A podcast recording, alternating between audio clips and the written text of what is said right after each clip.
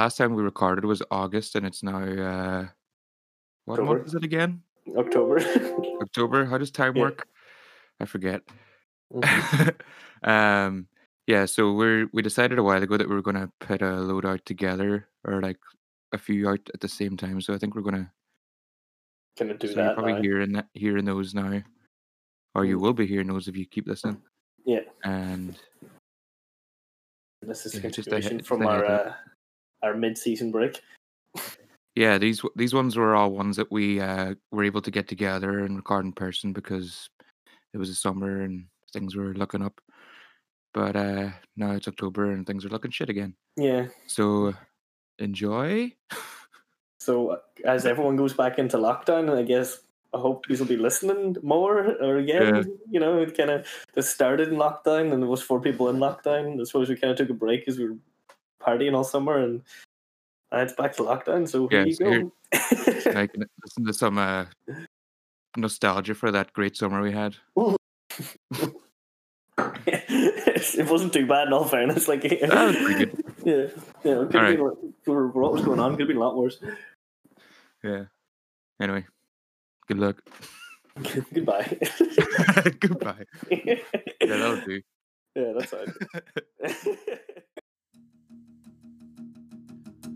What are we doing here? Let's forget our existential dread and grab another beer and just live day to day like we've been doing it for years. And after all, it's neither there nor here. We can worry about the future. Sweet. Hello again, everyone. Welcome to the Drunk Cast. I was the sound of me drinking wine. And now you're going to hear the sound of me drinking wine.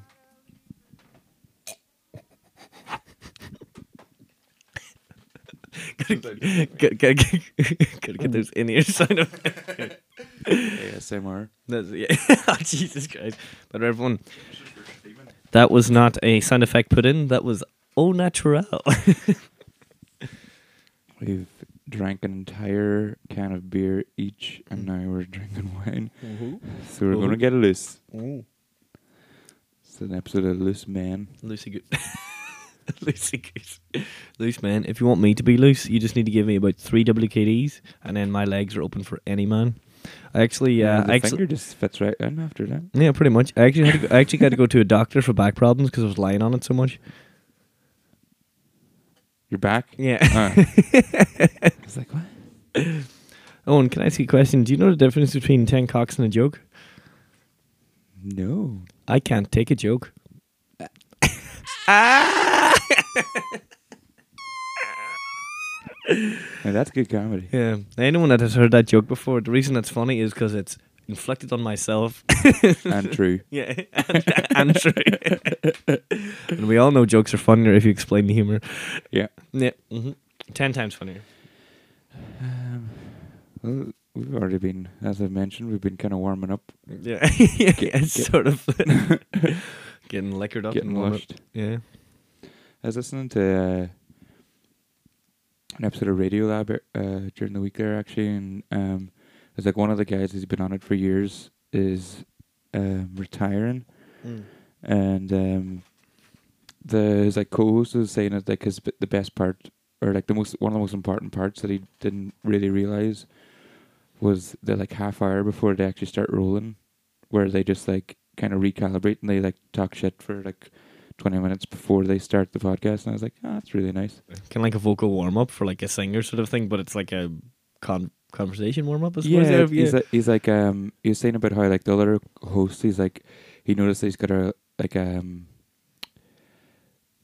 he puts a high importance on like um fun and stuff like that. Hmm. So when they have that talk, it like reminds them that it's like oh yeah, it's like we're talking about good sh- like real stuff and like we've got stories to report on, but it has to be fun. And it's like Yeah, yeah. I'm, I'm like a- enjoying this. This yeah, it's like like a- a, a- chore kind of thing. yeah, it's like a readjustment every time they they warm up.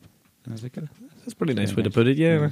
that's pretty sweet. I suppose that kind of makes sense. So you get the you, you're you're already in the flow, then like the flow developing like halfway through or half an hour into the podcast, which makes sense. Yeah. If somebody's listening, you're already. It's like you jump in and like a conversation. Yeah.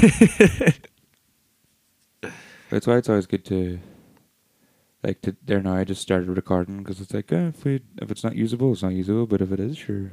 And was that thing as well? Like if you just record all of it, there's gonna be something good in there eventually, Yeah. or there's always gonna be stuff in there. Like it could be, even if it's 50-50, Yeah. that's still pretty good. if you do I two think- hours, that's a good solid hour of listening. Like you know, I think that happened on a podcast that we did before where, like, there was something at the start and, like, we just kind of mentioned and then we kind of went off and then we introed Mm. and I was just like, oh, I'll just put that wee bit that we, or we said something funny or whatever, Mm. and then take out all that shite and then just go to the good. yeah, yeah, Before we actually start the Start podcast. Yeah, yeah. Take out that kind of fucking not even filler, that just Yeah. dead air.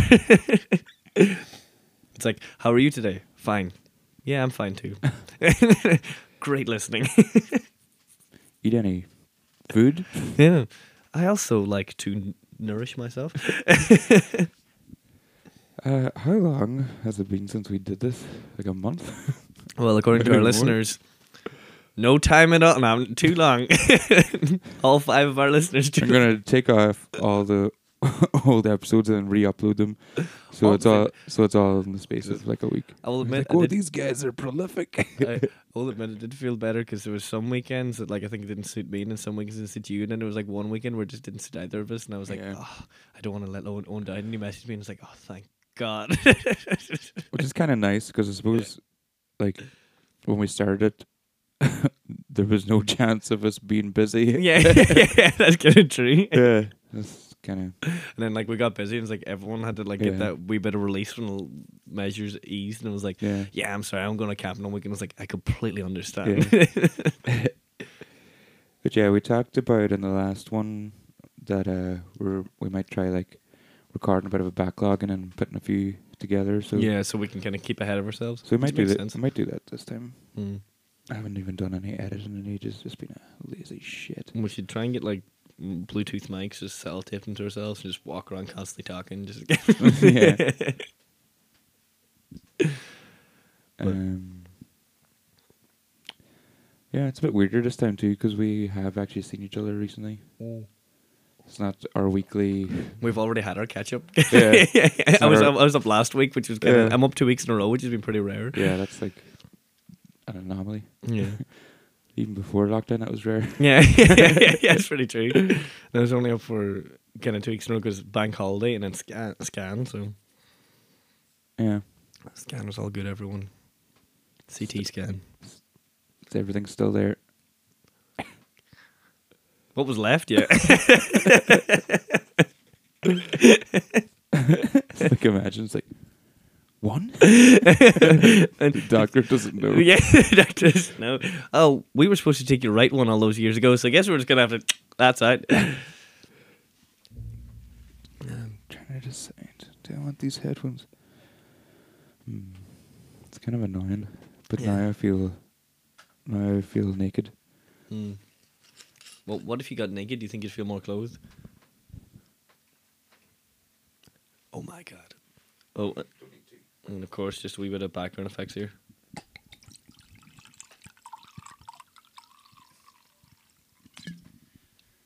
This, today's episode is brought to you by alcohol. Putting the locked in lockdown. Excellent, fantastic. I was just gonna do the Simpsons quote, but that was far better. what were you gonna do? you know alcohol, the cause Uh. of and solution to all of life's problems. And alcohol is a solution. yeah, that's true. Science joke. That's why it wasn't funny. I get chemistry. hey, science jokes gonna be funny. But That was not an example of a funny one. I'm, I'm sure they're out there somewhere. Yeah, I'm trying to think. Oh, now and I am coming up blank. I just the thing is, though, like most scientists don't really like science jokes, but then of course I do because most of them are bad jokes. hmm. Just kind of like puns and everything. That's all my jam because usually I'm the only person in the room that finds it funny. I feel like I heard a good science joke recently. I forget. Well, what I like to say is that whenever I finish calibrating the balances at work, I say I'm so glad I got that done. It was weighing me down. And then if somebody says Because something, weight is a scientific uh, measurement. yeah, yes, Is that exactly. joke? Yes, it is.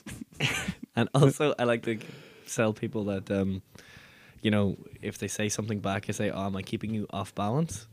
And then there's a balance called the top pan, and then I would just go like, and that's the way things pan out. And then usually, Jeez, this is a treat for getting all your materials for then- free. yeah, and then you usually have to pay for this stuff on no no places I sell. it.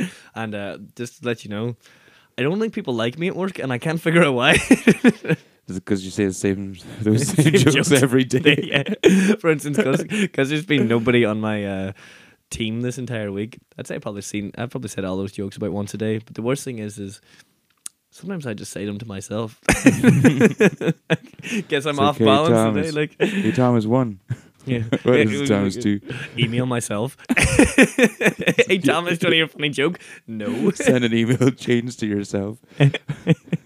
Send me. Uh, Send Tom- from your Hotmail to your Gmail. Yeah, Thomas, there's been no, there's a lot of interesting uh, activity on your server. Uh, why do you keep talking to yourself in I'm text? just so damn funny. I gotta write this shit down. You've you've written down the same joke every single day, and not a single one of them was funny. They wouldn't get it. Um.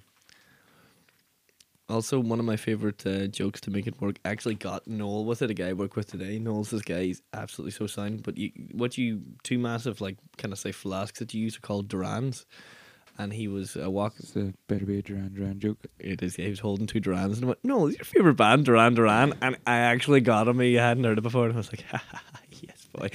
And uh, I can't remember what did he come up. He said something back to me. Oh, you know, even a, a stop clock's tw- right twice a day. Yeah, but he came back up and he said something to me, and I can't remember what it was. And I was like, "That's pretty good, no?" Because usually when I tell people that joke, they just go, yeah, it's like you, are you conditioned not to uh, like most comedians when they they they're going for the laughter "Yeah."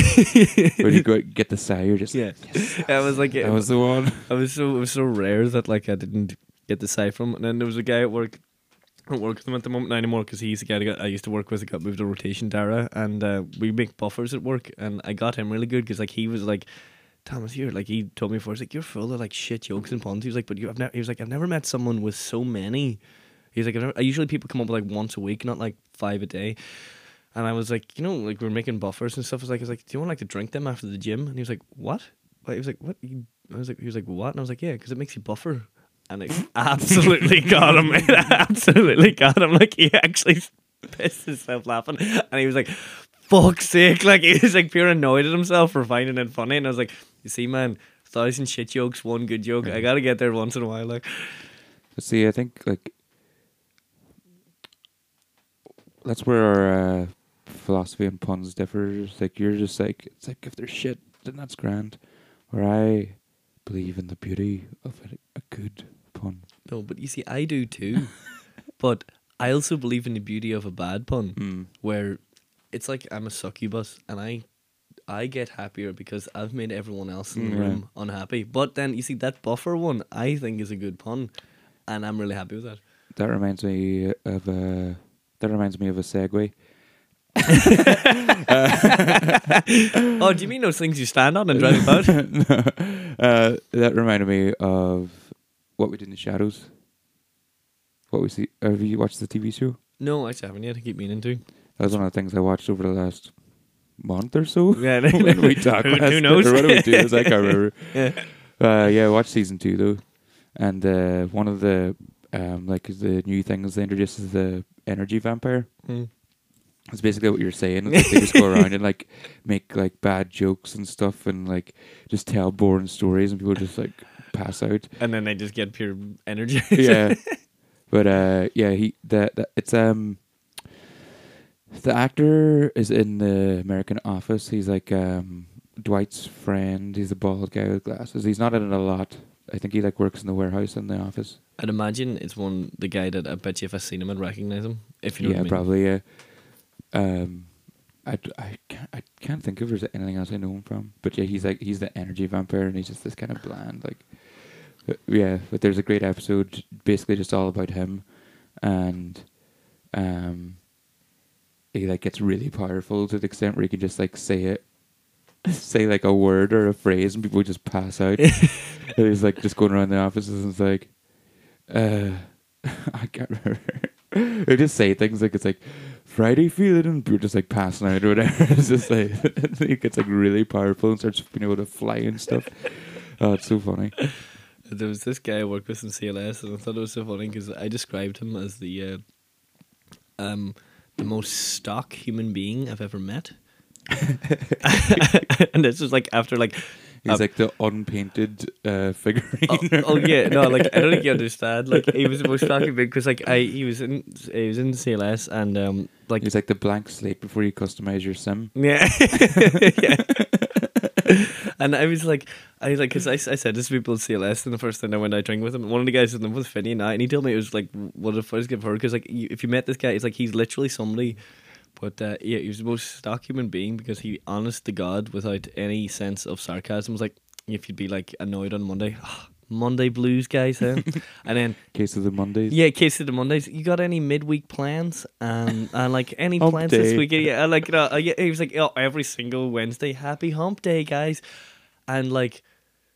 Do you see, like, I remember chatting to boys about it. I was like, I think this guy's like a fucking robot. Like, they're like, what? And I was like, because it used to be pure about like you have to do it in science lab, GMP, good manufacturing practices. The GMP was a great thing because it's all about standardization. But the way he was about it was like he used to try and act as if he knew more, and it's like, man, you've you started at the same time as all of us, like. You, you don't know anything extra, but he'd go around and he'd just like, oh no, like, I don't know how to describe it. It was it'd be it's very hard if you've never met him, but either way, he's the most stock human being I've ever met, and he spent the last nine months of his life making stocks. I just thought You that, was, that. I, I just thought that was very ironic. I was like, that's perfect for him. Like that's exactly who he is. Yeah. Like, I just got him as a robot the way he went on. Like it's just he just it's like he he just it was so it was like he wasn't even mechanical his movements. He was just mechanical in his sayings. I like I tried chatting to him once like about anything, and all he was like was like, I might go to the gym tonight. I might not. And I was like, that's great. Like you know, do you watch any TV shows? Do anything? He was like, I don't know, but I'm still undecided about the gym. And I'm like, Can we get back to that gym thing? yeah, again? yeah. It's, it's just like. I really wanted to talk about the gym. Yeah, but it's like that, that, that, conversation was going fucking nowhere, man. It's, it's like, I'm not going to the gym with you. I'm not going to be like, yes or no. I was like, you know, well, why don't you go to the gym? He's like, yeah, but I'm kind of tired. And I was like, it is, he's like, it is hump day. I was like, You probably shouldn't go to the gym, it's hump day. but I might go to the gym. But the way I described it is, I imagine he goes home at night and sits beside his favorite lamp with it on, and then turns it off, goes to sleep, recharges in the charging port, and then goes back to work. Carl, if you hear this, nobody likes you. I hope that was his real name. It was, yeah. You're- You're like 24 no. and grey haired. Shut up. Note to the editor, which is me. Change that name. Bleep out that name. He'll know who he is. No, that was a fake name. So if you are listening to this, That was not a fake name. No, shut up. It was a fake name. That's and if you're listening to this and that is your name, then no, it wasn't you because the name has been changed. Yeah. But I just want to point out that, Please don't say his name again. Okay. I only want to edit it out the once. Okay, I won't say Carl. His name again. the only reason that nobody really liked him is because going to hilarious voiceover. It's like, and Carl is it? He was he was a tight, so that's why. He used to, he used to not sit with us. He used to sit with the managers, and we were like, "All right, then you're too good for his team." fucking nerd. It's what uh, I'm not going to say names. But my housemate was saying about like people he works with. It's like he's like they're just like finance nerds. yeah. Or it's like they're. Oh, I can tell who that is. I'm guessing it just means like they're normies, like that are nerds about their job but don't even realize they are. If that Yeah. makes sense.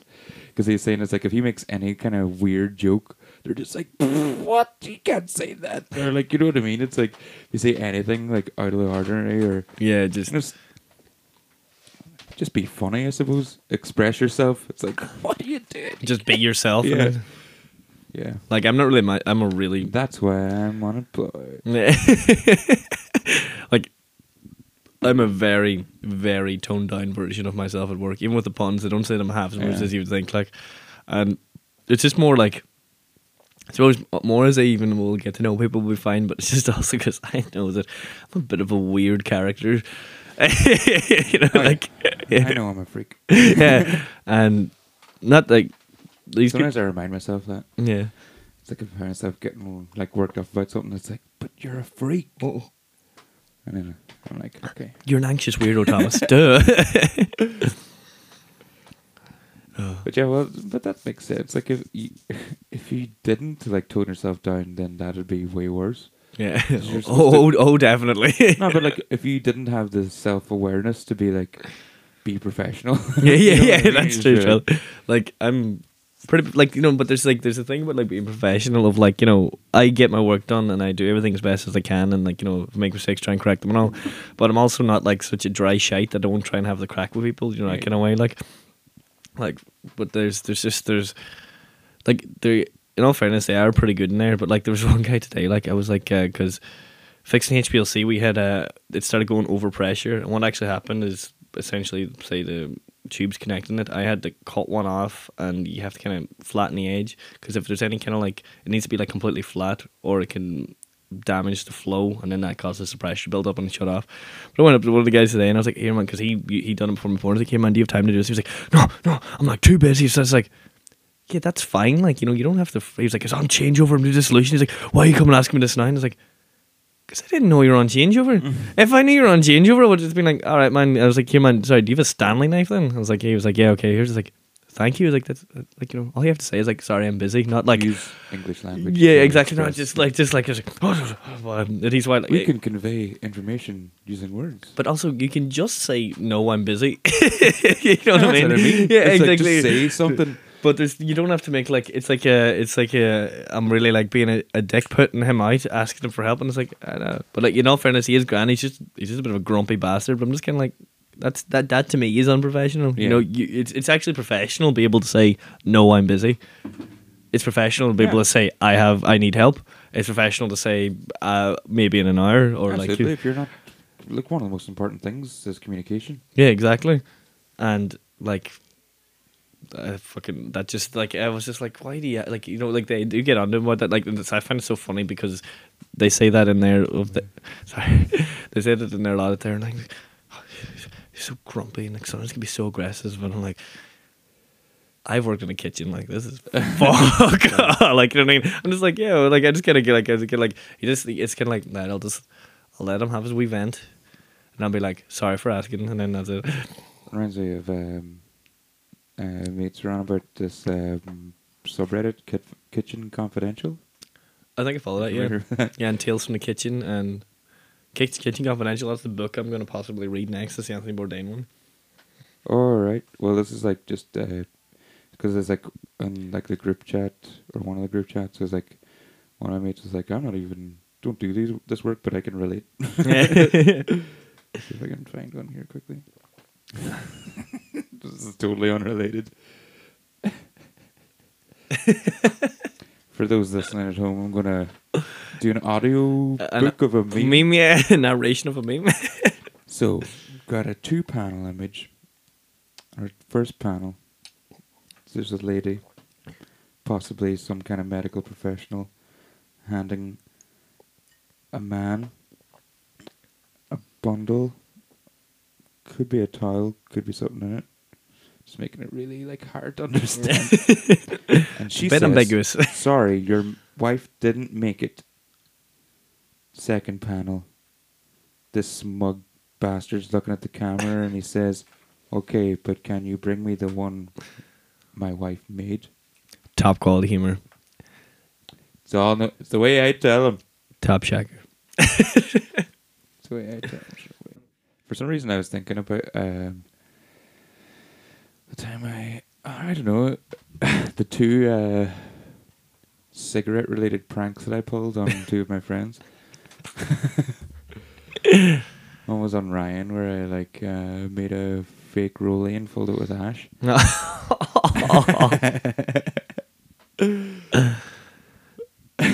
But I was thinking about how I like man, how did I like sell that? Because I like I don't know, I had the idea. I like just made a, a rollie where I just rolled around the filter, yeah. so it's like an empty Empty cone, thing and then and just then fill it up. put tobacco in it, and then put a wee bit of put filter or put ash in it and put a wee bit of tobacco at the end, so Mm. it looked like a rollie. So I was like, I'll just leave this here now. And then when he came into the room, I was like, oh man, by the way, I rolled that rollie, but I don't really want it. And I was like, "Oh, okay. I was like, you got pure thick. Like, "Oh." and another time I got corn by uh, like halfway down the the rollie, there was like a bit of uh, an incense stick. it was like, see, there's like subtle art to these things. It's like, you gotta put a, if you're filling a, a rollie full of ash, you gotta put a bit of tobacco end so it looks legit. Yeah, because like someone's gonna notice. Like, also the ash would all fall out probably. No, yeah, yeah, yeah, yeah. you gotta keep the tobacco to keep that in there. Yeah. Plus, gonna- they're gonna take a toke or two and then realize. Yeah, yeah. And if you're gonna put incense, similar, if you're gonna put incense in the rollie, don't put the whole way in. You gotta be able to smoke it first. Yeah. and then you're like, what the fuck's going on now? That's supposed to be the classic thing of you know you put like you break like a match in half.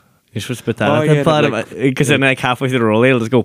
Yeah. Which I also wondered about because it's like, but would they inhale a bit of phosphorus? you know, it's like, That should be alright. ah, You're yeah. smoking plenty of other shit. ah, it's worth the humor. But if you're smoking a fag, there's plenty of other shit. Probably phosphorus in it anyway. There's definitely Yeah. arsenic, which is like way worse. Be grand.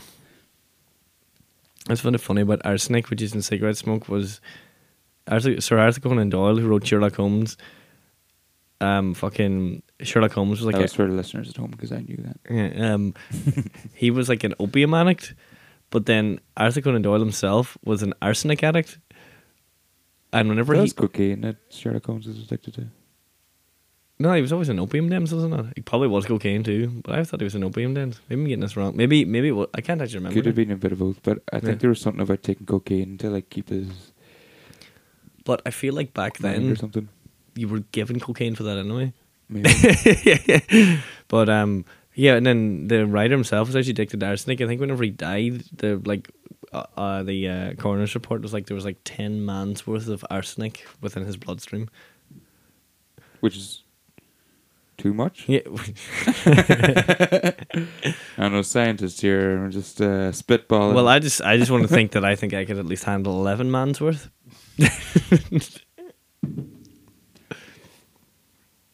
How much? What are you saying, man's?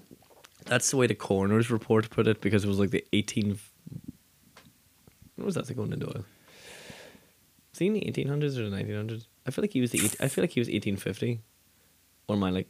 Yeah, I think he was like eighteen fifty. I think he was before Bram Um, Stoker. It's fucking awful with dates. Well, I'm pretty sure Arthur Conan Doyle was in the 1800s. I've got no like. Do you know what I mean? I don't I think he, he came yeah. out. He didn't come out in like the 1930s or the 1940s or 1950s. I think it was the 1840s or 1850s. Sounds right, but like both. So that's that's why I'm saying it like that because that was their Yeah. their their speak. No, I'm just clarifying what you're saying. Yeah. Yeah, it's funny. Either way, guys. Apparently, How many mans am I? yeah, exactly. But you see, that's the funny thing. It's like, what is a man? what is a man's worth of arsenic? Yeah. Like, surely that's fuck all. Really, it's a poison. Yeah, yeah. we say drinking alcohol. but yeah, um, I was talking about that uh, recently with someone. It's like dates and stuff. To me, just like never went in. Like even like at school, doing history and everything. It's like it's just the least interesting bit of information. Yeah, about everything. Like, Yeah. I'll, I'll, I'll at best get the decade. Yeah, I'll be like, that's the seventies, that's the eighties. I'll that, Yeah. that's about as specific as I usually get. Like, like It's the, like, on- the only 200 people died on this date. It's like 200 people died. yeah, yeah, yeah, yeah. but it's like the only Like, date I know is my that's the- birthday. like, yeah, like that's the interesting shit. Um, you've lost me as soon as you start saying numbers. It's like what? yeah, yeah. But you get right there. It's like it's not, well, it's not that the date does matter. I suppose like because it's important to remember and stuff like that. But I get what you mean. It's like you're gonna be. It's like you know it starts in like fucking in 1916 the rising happened, which we all Yeah. know, and it's like. But the important thing isn't that it was in 1916. Yeah. The reason that 1916 is important is because the rising happened. Yeah. Yeah. But it's just I don't know. Whatever way my brain works, it just it, it just glosses over that. It, it I find it really hard to attach meaning to it or something. Yeah. This is like so yeah. I'd be. I'd be wild for for confu- dates. I'd be wild for confusing dates too, like or like Yeah. you know if like two or three things happen in the same year, it's like I'll probably get all three things right and get all the order of the dates wrong. I do that with words too. Actually, sometimes I like kind of gloss over. Like I, I, for example, I watched um, watched another segue. Well it's the first. like, I think that's my new thing for this episode, just pointing out all the segues. Segways. I watched a segue earlier. Yeah. Um, Man the just third rolled on past. Third season of Dark Oh yeah, that's that German sci-fi. sci-fi weird, supposed to be like Stranger Things Yeah. but German. Yeah, it's. I don't know if Stranger Things is inaccurate. I remember that would be like the kind of selling point when it came out. Yeah, but it's way different to Stranger Things. Mhm. But yeah, I remember uh, talking to uh, to a friend about that, and it's like, oh, what's that new season of Black? And they're like, Black. And I was like, "Ah, Dark. It's like, it's like sometimes You're a walking head- thesaurus right there. you're you're like on the same lines, like but it's like sometimes I feel like I get so excited to get to the point that I like skip over a wee bit. Yeah. It's like it's like I know what I want to say, but I don't. It is what I have to say first. yeah, it's like I just like fall in. It's like I, I want to talk about it. I do like the the actual like the little detail of what it's called is irrelevant. It's like Mm. let's talk about the show. Yeah, what I this, mean? yeah. like- This is the point I want to get to. So I'm, I'm, rushing. You're rushing yourself. So Yeah, it's I like that a spell. It's like a spelling mistake, but like yeah, it's like, but I, I do that a lot where I like say the wrong thing and then I kind of like notice on someone's face. It's like, hang on, I said something wrong there.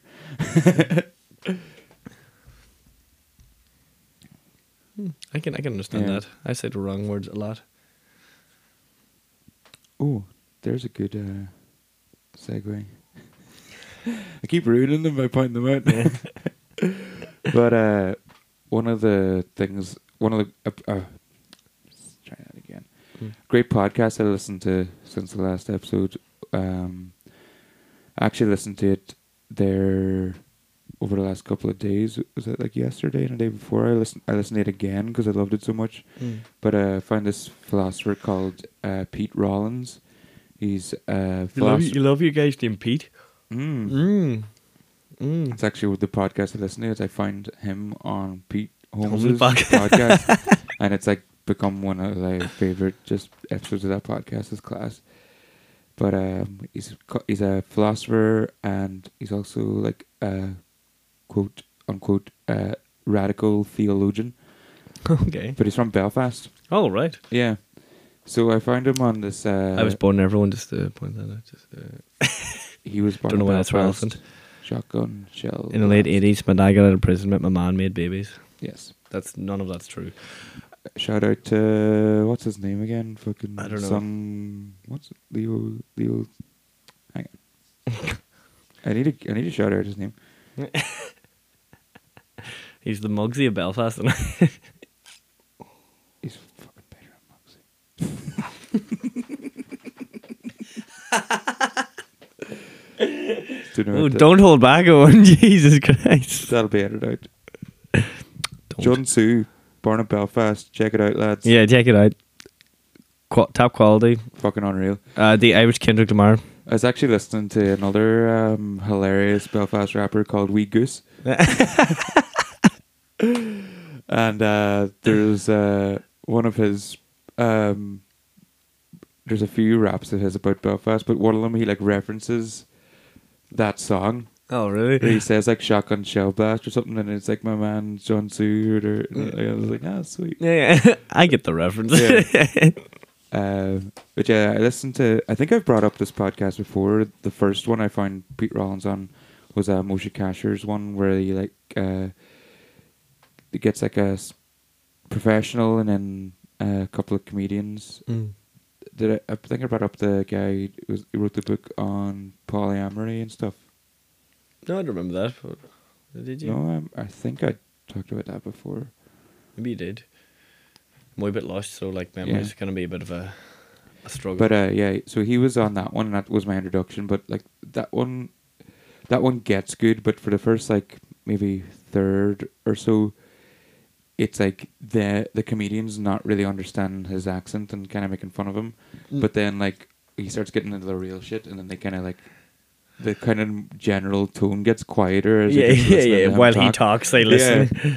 Um, It's kind of funny making fun of his accent because it's like you don't know the history of Belfast, do you? like, well, it's not like like they're not making fun of it. It's just the nature of the podcast is it's at a comedy um, club, and it's the way the podcast is. It's a live. It's Oh, like a cool. live, It's, like a live show, Yeah. sort of. and every episode is Moshe Kasher, uh, like an expert on something, and I Then they- is it two or three other comedians. So the point of it is to be funny Hmm. and then with and learn something basically so like part of it is making fun and making jokes of whoever's yeah, of course, yeah, and then. And then, but yeah, part of it's the comedians being Yeah. and then the other part is the expert being the expert. yeah but um It's kind of yeah so then i i find because he's into like theology and all i, I find him on pete holmes and i really recommend listening to that episode it's really really good like i said i listened to it twice now Hmm. But uh, his whole thing is um, life sucks and I don't have the answers, and that is good news. like that is like a. Uh, why did I bring this up again? Sh- radical, what radical theologian. Yeah, but Chin what was Park. my? What did you, what did you say? Remember, I had a say. I, I said, "Oh, that's a good segue." Did say that's a good segue. What did I say? Uh, yeah. So his whole thing is um, life sucks, and I don't have the answer, and that is the good news. Hmm. So it's that this idea that like our pursuit of happiness is what's making us unhappy, and if we just admit that we don't know what we're doing, then we'll actually be able to find joy. It's really, really, and he's got a lot of like really cool ideas, but the the one that I was reminded of talking about mistakes is that he he talks about uh, Freudian slips Mm. and how interesting those are. He's saying that like um say if you were in therapy or something and you said the wrong thing, that's when he would get that's what would perk him up. He'd be like, "Oh, why did you say that?" Yeah, Because it's like uh, that's actually um it's like you almost being accidentally honest with yourself. yeah, it's like your subconscious is uh peeking out. sort of peeking out, yeah, and um, yeah. So he's like, if you make mistakes, like that's the thing to focus on. And uh, another one of the things that he said, which is like really, really helpful and interesting, is this idea of um, symptoms and how they are like a way to find the like a symptom is is like a cure so it's like it means that there's a problem, if that makes sense. It's a sign of a problem, so it's a way to find a cure. Do you mean? or- Yeah, it's basically so like an example he gave is um one of his friends was um went to the doctor and um the doctor told her that she was depressed. But she was like, Well, how can I be depressed? Sure, I go out all the time and I love uh, going out with my friends and having the crack and everything and he w- and then he was like, Well, that makes sense. Like if you're depressed, obviously you'd want to go out all the time and not be alone. Yeah, and like not not be left with your thoughts, Yeah. not be left feeling. Not yeah, you, you're so scared to be alone with your thoughts Yeah. that you will do anything to distract yourself from it. Yeah. So it's like this idea of the symptom as a cure is like really, if like you notice you're doing something, it's like a good way to like sort of uh, reflect then on yourself and be like, oh, why am I doing that all the time? Like, I think it can be like, yeah, it could be anything. Like, it could be like watching TV all the time, like as a as a way to get away from your thoughts, or like Mm. could be like could Well, be something really simple, but it's it's a good uh like having that knowledge. I find really useful just to be like be aware of it and be like, oh, what, what do I? Yeah, do why am I doing yeah. this? Why am I doing this? Well, I know for myself that like uh, when I was 21, uh, I first went to counseling. And I got diagnosed with obsessive compulsive disorder, Oh yeah. and yeah, um, I did do cognitive behavioral therapy, which made me a lot better. It would be an awful lot better than what it was back then. But I actually got a this new podcast about uh like a form of OCD as well. So, but uh, go on, go on ahead. there's um uh there's a lot of different forms of OCD, and a lot of people just take it as the most stereotypical of oh I'm such a clean freak, or a lot of the like this. does- I'll admit this doesn't bother me a wee bit of the whole oh I'm so OCD, I need things like this. Yeah. It's like that's not what OCD is. What it is is it's not always cleaning, and like I do an awful lot of counting, even still to this day, a lot of counting, and would still be quite clean and things in its place. What it is is that whenever you get what's called intrusive thoughts, which are bad Yeah. thoughts, and they can go from anything from That's what the the podcast I listened to was about.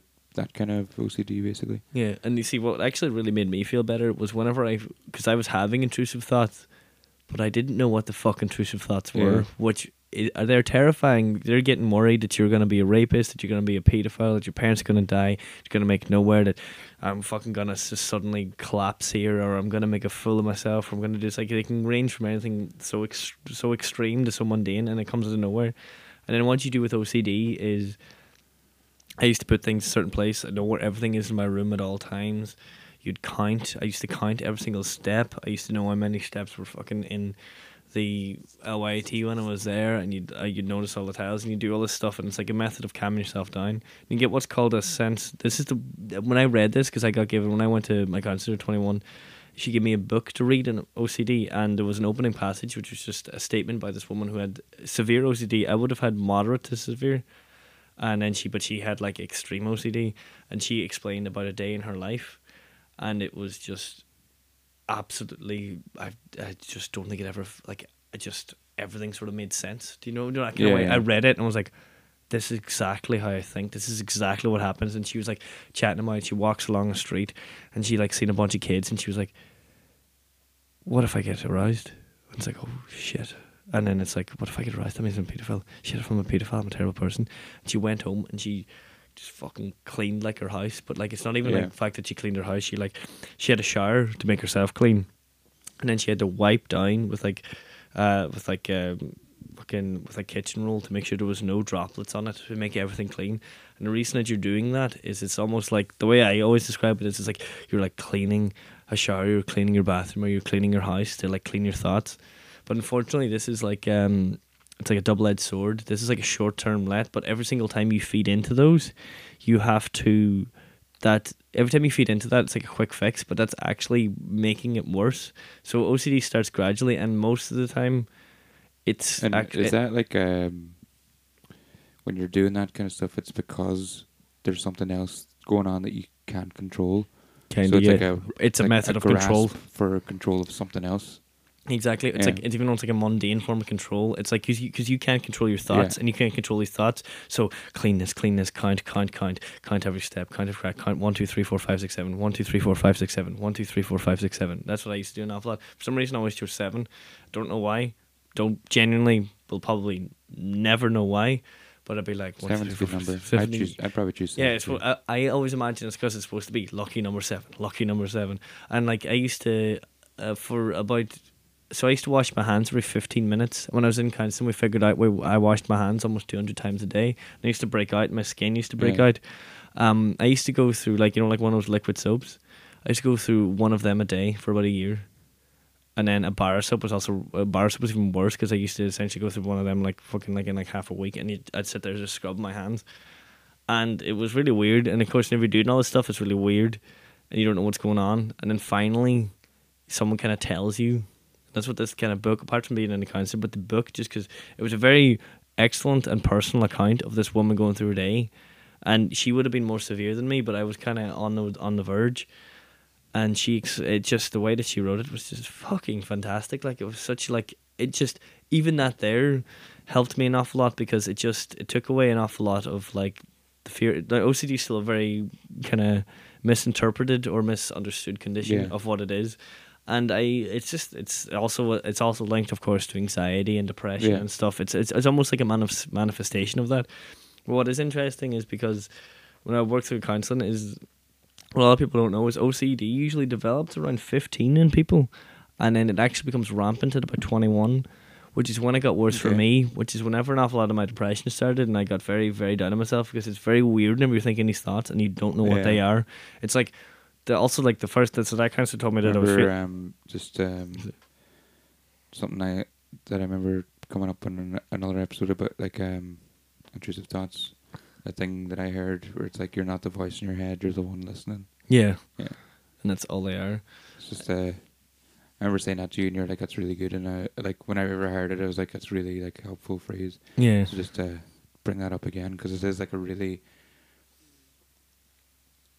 Just like uh, someone else said to me too, it's like you're not your first thoughts, you're your second thoughts. So it's like How you react we, to them. we can identify really strongly. Uh, but when you're having like intrusive thoughts, it's like it's really easy to just get down a a rabbit hole of like, why the fuck did I think that? But to be able to like have that separation of being like, that's right, that's not you, that's just your brain doing things. Like- you're the one that's sitting there questioning it, like so. It's Yeah. it's grand. Thankful for Don't worry f- about it. For the most time now, if I get one of those thoughts, it's like I, it's like it's whenever you recognize what it is, whenever you know what it is, whenever you don't know what it is, that's what was so terrifying. Yeah. because it's like, why am I having these thoughts? Why am I feeling this way? And it's like, but then whenever you know what it is, it's like that is an intrusive thought. If you even putting a name to it is a lot easier because it's Yeah. so much nicer to be like, that's just an intrusive thought. That's just a thought that anyone could have, or Yeah. maybe even just or certain people. But either way, I don't have to let that thought define the rest of my day. I don't have to let that thought define how I'm feeling, gonna feel for the rest of the day, or what I'm gonna do with the rest of my day. So I had to do a bit of CPT, CBT, and stuff to do with that, which was very helpful. CBT can essentially like kind of like the way I always put it is it's essentially seen as like a cure for a lot of like obsessive compulsive Well- disorder and stuff like that. But it's also I still have to be aware myself of that. You can fall back into the trap of intrusive thoughts. Well, the podcast I listened to was um, Invisibilia, which is like a podcast I heard about ages ago, but I only actually started listening to. And the first episode is about this kind of stuff. The kind of general concept of the p- podcast is the invisible forces that affect us. Mm. So the first episode was thoughts, and there's other episodes being about like um, trying to think of what today's one was. There was one about um, interestingly, there was one about entanglement, but it wasn't. It started off entanglement that we were talking about, but it was then it went on to like this idea of em- emotional entanglement Mm. and um, like things that- like whenever you see someone get hurt, there's actually a part of your brain that fires in like sort of empathy. But there's people that are really uh, sensitive to that and they like physically feel it, Yeah. stuff like that. There, but um, the first one's about thoughts and it's about this guy who he watched. Is it called City of God? Is that the Brazilian film? Yeah, that's Yeah. the one. It's like really violent Yeah. and stuff, and he was watching it with his wife. And after he watched it, he had started getting these really violent thoughts, and it's like, oh, what if I strangled my wife? What if I stabbed her? What if all this here? And he just started like driving himself mad. He just like it just started all these thoughts, the, exact thoughts that you're talking about, these intrusive thoughts.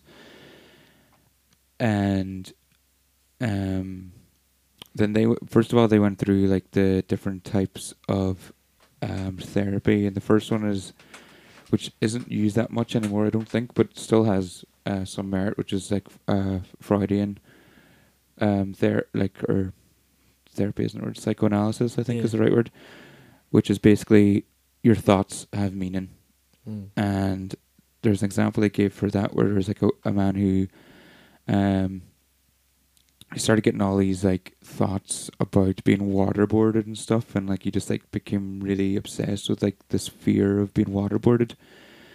So he went to a Freudian uh, therapist or whatever, and um, they took the thought on. It's like, okay, this thought has meaning. Let's explore this thought, and eventually got to the point where it turned out his sister died from drowning Mm. and I realized, oh, that's the connecting thing. And as soon as you make that connection, it became they went away, and he was able to. Yeah, and it's, it and it's able to identify it, but it's like it's it's interesting because that's not his fear wasn't drowning, but it was something associated. It was a Yeah. sensation of drowning, which is essentially him kind of empathizing with the fact that his sister would have felt something like this. Yeah. but it doesn't. Because that's the interesting thing is it doesn't have to be. It almost doesn't have to be like it can be related, but it doesn't have to be the exact thing. Yeah. it's like um you might. Someone important to you might die, but instead of being fear, feared of death, you're feared of maybe the way they died. So, like, Yeah. if they died in a car accident, you're feared of being in a car accident, of, of like maybe being ending up unfortunately hurt because of it, but it's actually because of that. It's interesting. Do you know what actually I always find uh, fun? Sorry, thing to say was I seen Blind Boy in the LYIT, and it was a free gig, and I was like, hell yeah, hell fucking yeah, hell fucking yeah, I'm going to LYIT to see Blind Boy. Surprisingly, lecture wasn't packed, but I was like, yeah, it's LYIT, whatever. And you got to ask him a question, but you had to like write it down. So many people asked him fucking stupid questions, being like, you know, when's uh, like fucking when's the next song of like Horse Outside coming out? And he's Mm. like, and he like even blame himself. He was like, that song's out in like fucking twenty eleven or something. He was like, "Grow up!" Like he was like gonna get past it. And like some person asked him, he was vaping the whole time, and they were like, "What? Uh, what flavor is your vape?" And he was like, "Whatever." But I asked him a question, like, because you know, obviously, because it was blind boy, and this would have been like before his podcast and all. Like this was a good few years ago, and I asked him, like, it was like, because he chatted about depression a lot in it, and that's what the whole talk was there for. And I was like how did it feel for you whenever you got diagnosed with depression? Because like obviously that's something that I got diagnosed with as well. And I remember whenever it did happen to me, I was like, I felt fucking great after getting told I was depressed. And he was like, I felt fantastic, and I, I always felt really proud because he answered that question, and he could tell that because he because every other question as I'm saying was like this. I know this is me being like tooting my own horn or something, but he fucking he answered it and he talked for about t- five an extra five ten minutes about that. And he was like you don't understand what it's like whenever someone tells you when same things OCD intrusive thoughts it's like whenever somebody tells you what these are because whenever you first have them whenever you first have a panic attack like he described having his first panic attack stuff like that there it's like whenever you first have these things they are the most terrifying thing in the world because you have no fucking sense of what they are. But even now whenever I was would have a panic attack let's say like I had a panic attack about three weeks ago in work and I knew it was coming, and it fucking. I was like, this is fucking bad because I can feel it coming, and it terrified me. But I fucking knew what I had to do. Is like, right, I have to get away from people, and I just had like, I just went to the toilet and I sat down. I was like, right, just like fucking breathe, breathe, breathe. You know, fucking grind yourself, feel your feet, feel your feet, wiggle your toes. You know, do all that there stuff. Is like, but if that had been the first time ever that I had had a panic attack and I was in work, like that would have went way worse. You know, whenever you know the devil you know is better than the devil you don't. Like Yeah. it's very, it's very hard to deal with sometimes. Whenever Yeah. somebody tells you, even though being depressed is Yeah, not a hear- good thing, you like hear, you hear stories like that too, like come back to panic attacks. People, well, it would happen to people the first time when they think they're having a heart attack or something. It's like, and as soon as you know, the next time you can deal with it or whatever. Mm. Like even the, the one days at work, like the way it kind of brought on is like people don't realize is how uh, maybe some physical uh, panic I can feel, but I could feel it. I felt like my throat was closing up, and I Mm. could feel it shaking a lot and like moving around a lot. And, you know, pure pure kind of jittery. It's almost like at like twenty coffees or something like.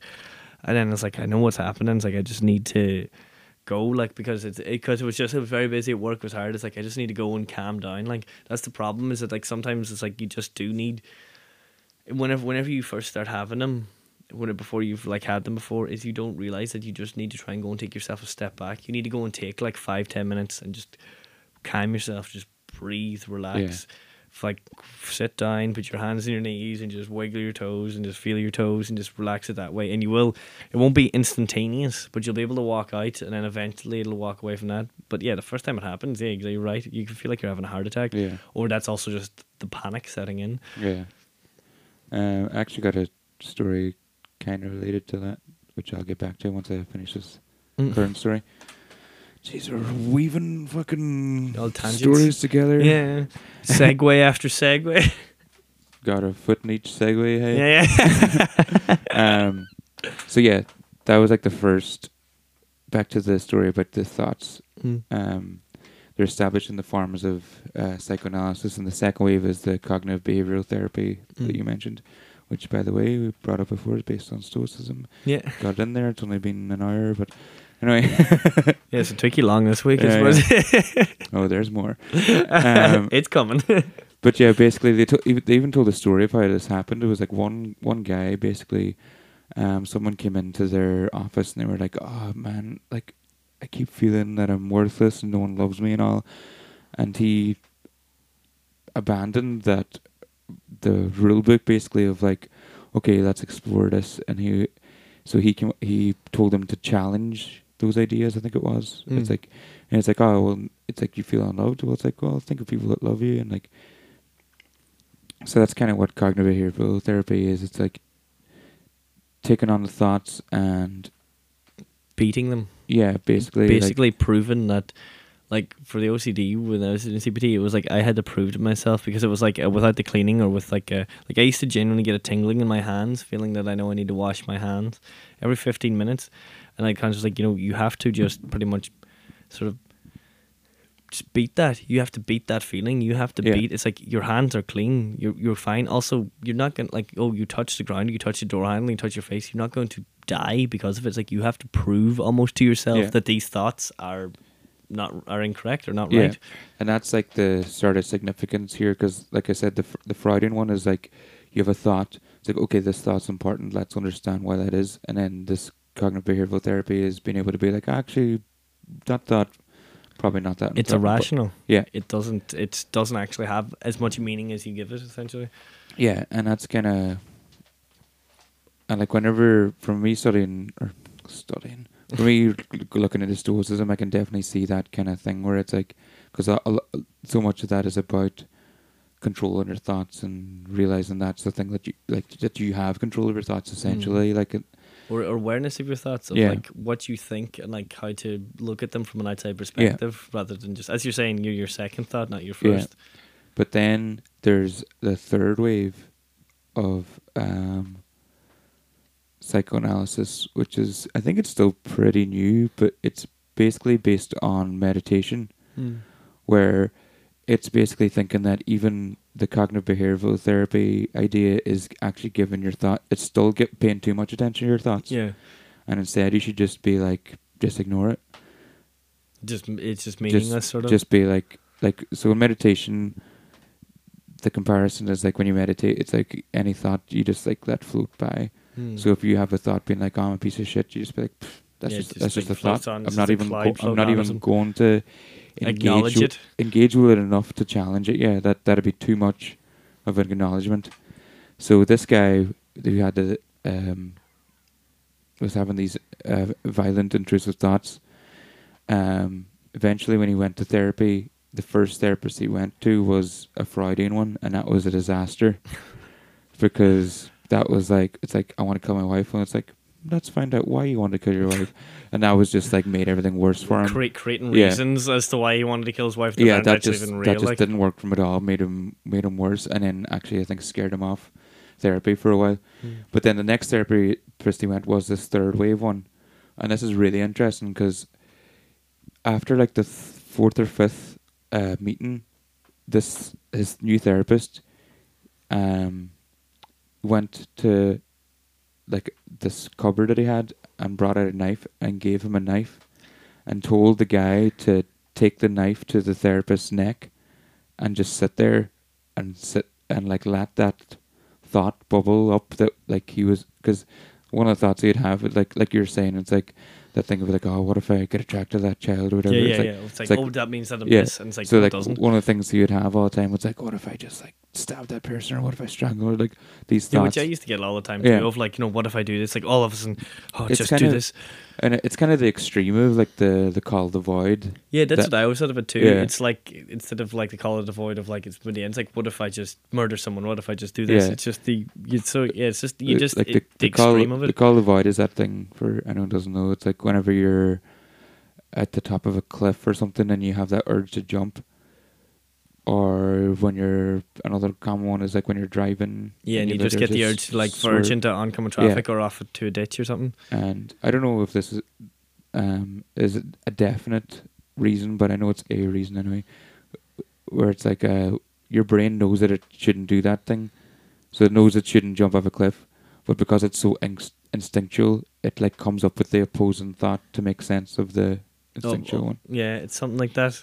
It's it's it's very interesting, Calva. But that's essentially that's almost like what intrusive thoughts are in a way. It's like Yeah. a call of the void, but instead of like to do with death, it's to do with violent acts Yeah. or sexual acts or something like that. So anyway, this guy got told him to keep the knife to the the therapist's neck, throat, like actually put it on there and just like let that thought come up to be like, oh, I could stab this person, and then just let it go away, which makes sense, I suppose, because like if you have Hmm. It, it, if you proves if- like yeah, that you. It's like it's I'm like- not gonna do this no Yeah, matter how it's like I've close I come. I've got the option now that I'm here on my own. I can do it. So then once you realize that it's absurd, then you can start to move on. Dude, It's interesting, apparently, for people that experience a lot of intrusive thoughts or people with OCD, is they, in general, And end that, that was a, a form of OCD, by the way. I don't know if I said that, but Mm. yeah, that those specifically violent thoughts as a form of OCD, like you're saying. Yeah, by the way, yeah, I also just I'll get back to what I was originally going to say, but I also want to point out to people that just uh, OCD has many variants. It's just Yeah. in popular culture. This is a specific in popular culture, variation causing him to have In- obsessive violent thoughts. because essentially OCD is more or less it's a reaction to having intrusive thoughts, which can be a make. Which for me was a mixture of mo- it was mostly like kind of violent, or uh, kind of sexual or traumatic, which would be like you know be worrying about but like. I do this, and then that's going to cause my parents to die. Something completely unrelated of just Yeah. like not washing my hands enough. Because I'd give them a disease, and then that would cause them to die, and then I would be homeless. Like, it, it's like that's the thing is like people don't realize is the intrusive thoughts go down an absolute rabbit hole of it's a downward spiral of it can start off very mundane of like oh if I don't wash my hands I might get sick. And it's like oh but then my parents get sick. But then my parents die. But then um, at the moment at that time I was living with my parents but then my I can't live with my parents. I'm still in school. What am I supposed to do? I can't even get a job. What you know what I mean? Like it's, it's Yeah. going down like it's, it just gets worse and worse and worse and worse. But sorry what we're on about there what was going to say? Different forms of OCD popular culture it's always just cleaning your hands but there's different forms. There was something else I was going to say we're chatting about that beforehand So a knife thing I said, or Life things, the violence. Oh yeah, it's kind of interesting. People that usually experience intense intrusive thoughts or obsessive compulsive disorder usually have a tendency to be incredibly non-violent because they're usually so scared, essentially, of their own thoughts of being violent. yeah, that, That was it causes them to be so scared to ever actually act out any form of say That- violence or anything like that. that was one of the things that that, that came up like because the the guy like it, it, I think it. I think it, they like talked to his wife and she was like, "I was never Never even aware. worried." Like, You see, you, you, you go the opposite way. You, you you try so hard to to not be like that because Yeah, you're so she- scared of it. she, but she she was like, "This is like like I've married this person I've married is like the kindest, most thoughtful person ever." It's like I'm not worried that he's going to do this to me just because he's having these thoughts. It's like Hmm. like so that, because that's because nice, they're they're almost more scared of their, th- their own Yeah. thoughts than the other person is. But like. even but even before he ha- is having these thoughts too, it's like she was just like, "I know who I married." Like, like yeah, exactly. Yeah, he's not just, gonna nice, fucking. like, yeah, you well, you'd hope he's not gonna just like Yeah. switch and be like this person. But that it's very because it's very interesting because like I I actually didn't know. Um, so whenever I first got diagnosed, I actually felt it was really nice because like uh, my parents, my parents are very open people, but they'd be you know they've like fucking they're still born in the fifties and all that there too. OCD wasn't even a thing then. yeah, And it was like my mom told me that like OCD starts whenever you're 15 and begins when you're 21. Uh, and uh, sorry, and then excels when you're 21. And it's actually a gradual progression. And my mom pointed out, she was like, whenever you, whenever I turned about 15 and 16, like out of just fucking nowhere, I this clean room. Like I don't know, like from you know the typical teenage messy room of like Yeah. 13, 14.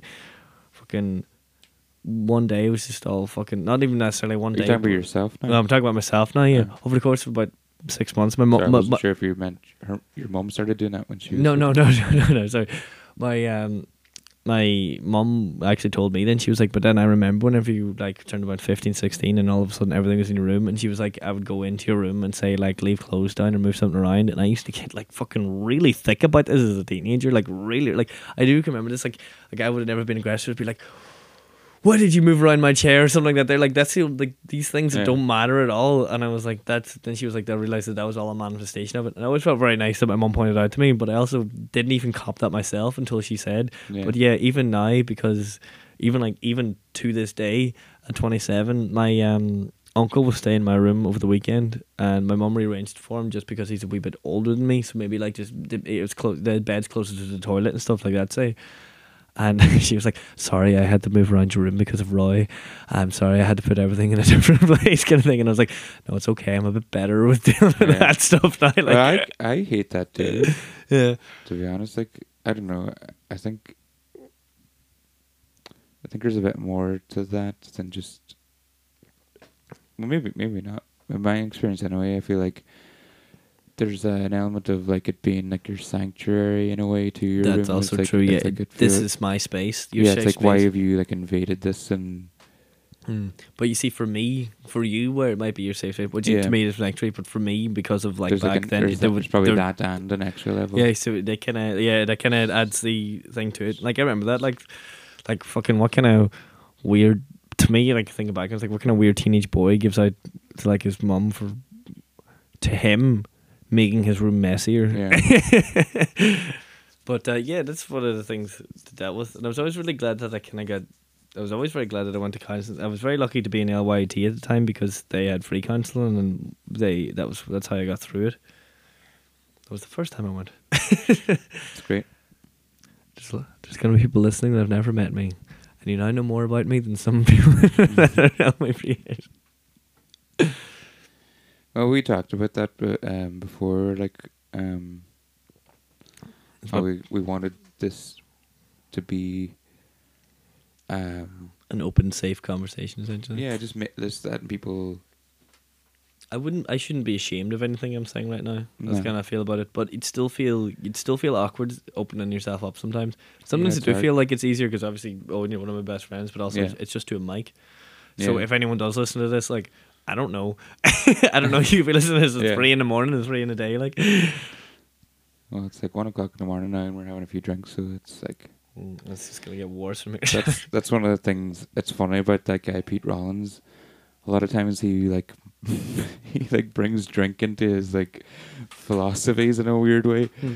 It's like one of the things they they joked about on the the Moshe Kasher one as well because he was like, "You've got two options. You can uh, go to a sports bar and have a drink and listen to the loud stuff, or you can go to an Irish bar and have a conversation with your friends." they were laughing. It's like both options involve going to a bar. Bar. it's like there's still drink involved. It's Like, he seems to just work drinking and but it's like I, I do kind of like the acknowledgement of it too because like another thing he's talking about the importance of conflict it's like you can go to a bar and with your friends and have a few drinks and you might have a fun out in the middle of the night and then you make up by the end and it's like there's a there's a benefit to that and there's like 'cause yeah. drink can actually be a helpful thing in some ways if if you're doing it healthily of course like you can do Well, it unhealthily I was just about to say what you brought up before about whole drug misuse. Same as anything, you can overdo and you can misuse anything. But like you know, having a like having a good drink with your friends or going to meet up with your friends for while and having a good like night out can be incredibly cathartic in a way that's just if it if it very hard to obtain. If it helps you say stuff that you need to say that you couldn't otherwise, then Mm. But if you're drinking every wrong. day and it's running your life, that's a Yeah. different story. It's a, it's a difference between like if I know obviously there's such a thing as highly functioning alcoholics, but there you go, wisdom, moderation, courage, and justice. But we're talking about the. moderation. I've got a wall of stoicism here Mm-hmm. in my bedroom, and one of the cardinal virtues is moderation. Which is which Uh, is true. And it is really true. Yeah, it's like self, like that one gets different translations. Even on this one, it's temperance. There, it's moderation. Sometimes it's uh, self control, but it's definitely along the same lines. Everything Yeah. still means the same thing. But yeah, it- it's just the the reward of not fucking giving in to every indulgent. Mm. Like if you just like were like, oh, I love chocolate, I'm going to eat all the chocolate. It's not going to make you happy. Like actually, that just just in a funny way tidbit. I knew. I remember I used to work with a guy, and he used to work for Cadbury, and he told me the funniest thing was, is whenever you start in Cadbury, you can take an unlimited amount of chocolate that you want, and the reason is is because usually after two weeks, people stop taking chocolate, Yeah. and it's just that's exactly what it was. They let people overindulge, and then they just never do it again. The funny thing is, is that That's why I never want to be a gynecologist. Yeah.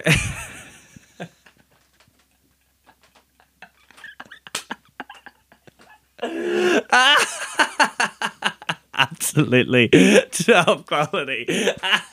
didn't see that one coming, did you? No, I did oh, fantastic. Here, I thought I was coming out with a wee tidbit, and then you just undercut me. Excellent. Did you have something to say? No, I think the Cadbury story was I'm done. I'm gonna go. I'm gonna go, I'm gonna go pee. That- After that's it. that. Okay. I needed to pee, and that laugh really took it out of me.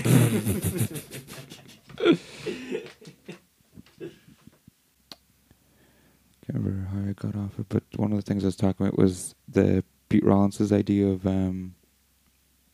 What was the other thing I brought up about him again? So, oh, he's a radical theologian. No, no, he came up. Why do we? Why do we mention him again there recently?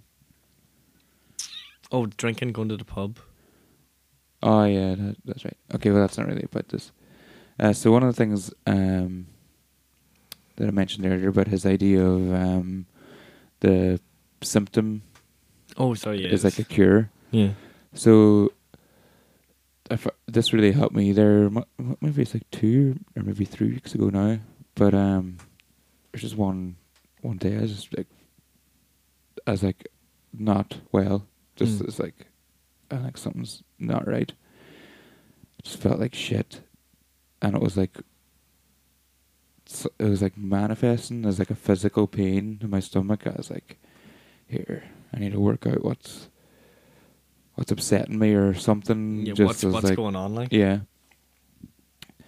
So I try to like do his thing of like explore that instead of like try to cover it up or whatever. And one of th- something I like noticed as well, or like something I found useful is like trying to engage with like the subconscious as a way to like work out what's going on or whatever. Like, cause What's underneath the scenes, kind of like. yeah, it's just like if you can like engage, if you can do something on a conscious level, it like lets the subconscious come out. So I was trying to do that as well. So I like just was like, oh, I'm just gonna try and write lyrics. I don't know if they're lyrics for or anything, but I was just like using the the the con- process is the kind yeah, or the or even just the confines of rhyming, and just let whatever comes out comes, comes out come out. And basically, I wrote, and then at the end, I realized.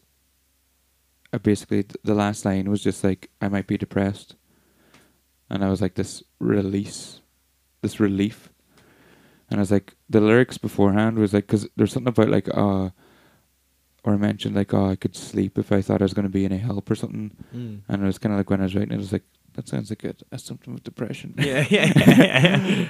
Which it most definitely is. Yeah. and then uh, but that, and I was that like, I'm gonna be depressed. Sorry. But the the like um, I realized after the relief wasn't even just because I don't know if I was actually depressed. I think the most important thing was acknowledging and letting myself know that it's okay to feel that way. Yeah. Because I, there's like even though we talk about it and I talk about myself, I have this kind of position, whether it's real or just in my head, that I have to be. It's like I'm almost like the one supporting people or like helping people when they have issues, Yeah. and it's definitely real to some people. If that makes sense, I, I know there's people I talk to, and like I'm the one that they put their problems on, and I kind of have to have to a certain degree. I have to be the one that uh, can help them and give them answers and everything. Yeah. And it's kind of like um, what we were talking about in regards to the podcast and all. Even it's like kind of what we're doing in a way is like helping people and or like that's kind of both of our idea. Yeah, we kind of want to talk about this stuff. Like, obviously, we're doing like the movie reviews. We're doing Yeah. like kind of. You made a great joke there, the gynecology joke. but um, like, uh, yeah, I remember the last time when- whenever we were at our friend Rosie and John's house, and I was saying that like I would like to like what I I'm quite happy and kind of proud of what I just opened up about like OCD there. Yeah. You just opened up being depressed. Is that I want to talk about this stuff because if it just helps one person listening to this, in the same Yeah. way that it was for you- whenever you wrote that line saying I might be depressed, that was your realization that you're feeling depressed, which is a weight off your shoulders. Yeah, Which was like whenever Yeah, I heard whenever I heard Blindboys say, "Oh, it was a great feeling when someone diagnosed with depression." It's like, yeah, because whenever I got diagnosed with yeah, that's what I was saying. That's why when you when you said that, I was like, I, I got, I got my own. Uh, yeah, yeah, yeah, yeah. And that's I would really love to someone just to hear this, like, and I would never have to. I almost like the thought more than anything. I don't ever have to have somebody to tell me, but if Yeah. just one person one day listens to this and is like, I'm feeling that way. Either now I know what depression is, or now I know that I'm not alone, or now that I know I can go get help, or now that I you know that kind of Yeah. way. And because that's really important, and I know it is becoming a bigger thing in Irish culture, but I still don't think it's enough of a mainstay. And even during the pandemic, I feel like But it's sure, but like really uh, detrimental. And yeah, and sure, it can't get too much. What what's the worst thing, Gavin? Gonna make too many people happy? Yeah.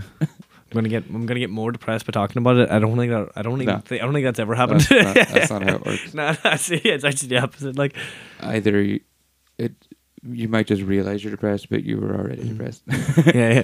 One of the biggest things I remember for me was um, I had the whole kind of, and I still have it quite a lot. Is I still sort of sometimes don't admit myself to this stuff about this. If you know what I mean? Yeah, that's- you, you don't agree. You don't like. No, I'm not. No, That's what I'm talking about. That's what that I think that's what was the most beneficial thing, because I don't know. Because I afterwards I was kind of reassessed and I was like, I don't know if I actually was like, like I definitely was having a shit day or whatever, but it wasn't admitting that I was depressed. It was the release. It was just admitting to myself that it's okay to feel that way yeah. There's there's two ways to look at it. that like- was I think was the the real breakthrough I had was just being like yeah, it's fine. Like I know in counselling, whenever that's one of the things they said to me was that like um, one of the things is like uh, you know like everyone does want to be happy, which is true, and that's the thing. But what people don't realize is that like sort of sometimes you say coming out of depression and stuff too is that you will still kind of flip back into that way, and that's okay. Like that's Yeah. that's natural. That's just you can't feel happy all the time. You can't feel up all the time. You are gonna have these highs and these lows Yeah, and like it's just that's just kind of the way it is. That's unfortunately the way it is, but it's not necessarily a bad thing because you you couldn't. You know, there's that whole thing of you wouldn't be able to experience the highs, you wouldn't be able to experience happiness if you didn't know what sadness was, if you didn't know what the Yeah. lows were, and because if you were happy all the time, you would know you were happy. Well, that's like uh, another thing I wanted to bring up. There's this um, one of the entrants into the Daily Stoic here, which I thought was really good. Is this idea of Stoic joy? Uh, I'll read the quote here. Sure. Yeah, go for it. Trust me, real joy is a serious thing. Do you think someone can, in the charming expression, blithely dismiss death with an easy disposition, or swing open the door to poverty, keep pleasures in check, or meditate on the endurance of suffering? The one who is comfortable with turning those these thoughts over is truly full of joy, but hardly cheerful. It's exactly such a joy that I would wish for you to possess, for it will never run dry once you've laid claim to its source. So it's this idea, like something I have a big problem with is like like you're saying, like this idea that we have to be happy all the time. That's not what happiness is. Happiness is a, a fleeting experience. Unfortunately, yes, but it is. It it can't. It almost can't be prolonged because Yeah. it kind of defeats the purpose and of what it that's what I like about this. It's saying that like if you can dwell on the like if you can have the mental uh fortitude to dwell on these like negative things and still have this thing that they identify as stoic joy where it's you're not like or they like they com- compare it to one is comfortable to turn these thoughts over is truly full of joy but hardly cheerful. Like they identify cheer is their fleeting moment of Of of happiness of- or of- whatever. yeah. Like and joy is just the thing that they've cultivated. Is and I think that's like a really important distinction, a really useful distinction, Hmm. which I thought was really nice. So yeah, I was kind of thinking there is like because like obviously I would be almost now what you'd call like the whole kind of idea of like a weekend warrior, you know, like you whole like your Yeah. nine nine to five and every weekend. That is true. That is kind of what I live for.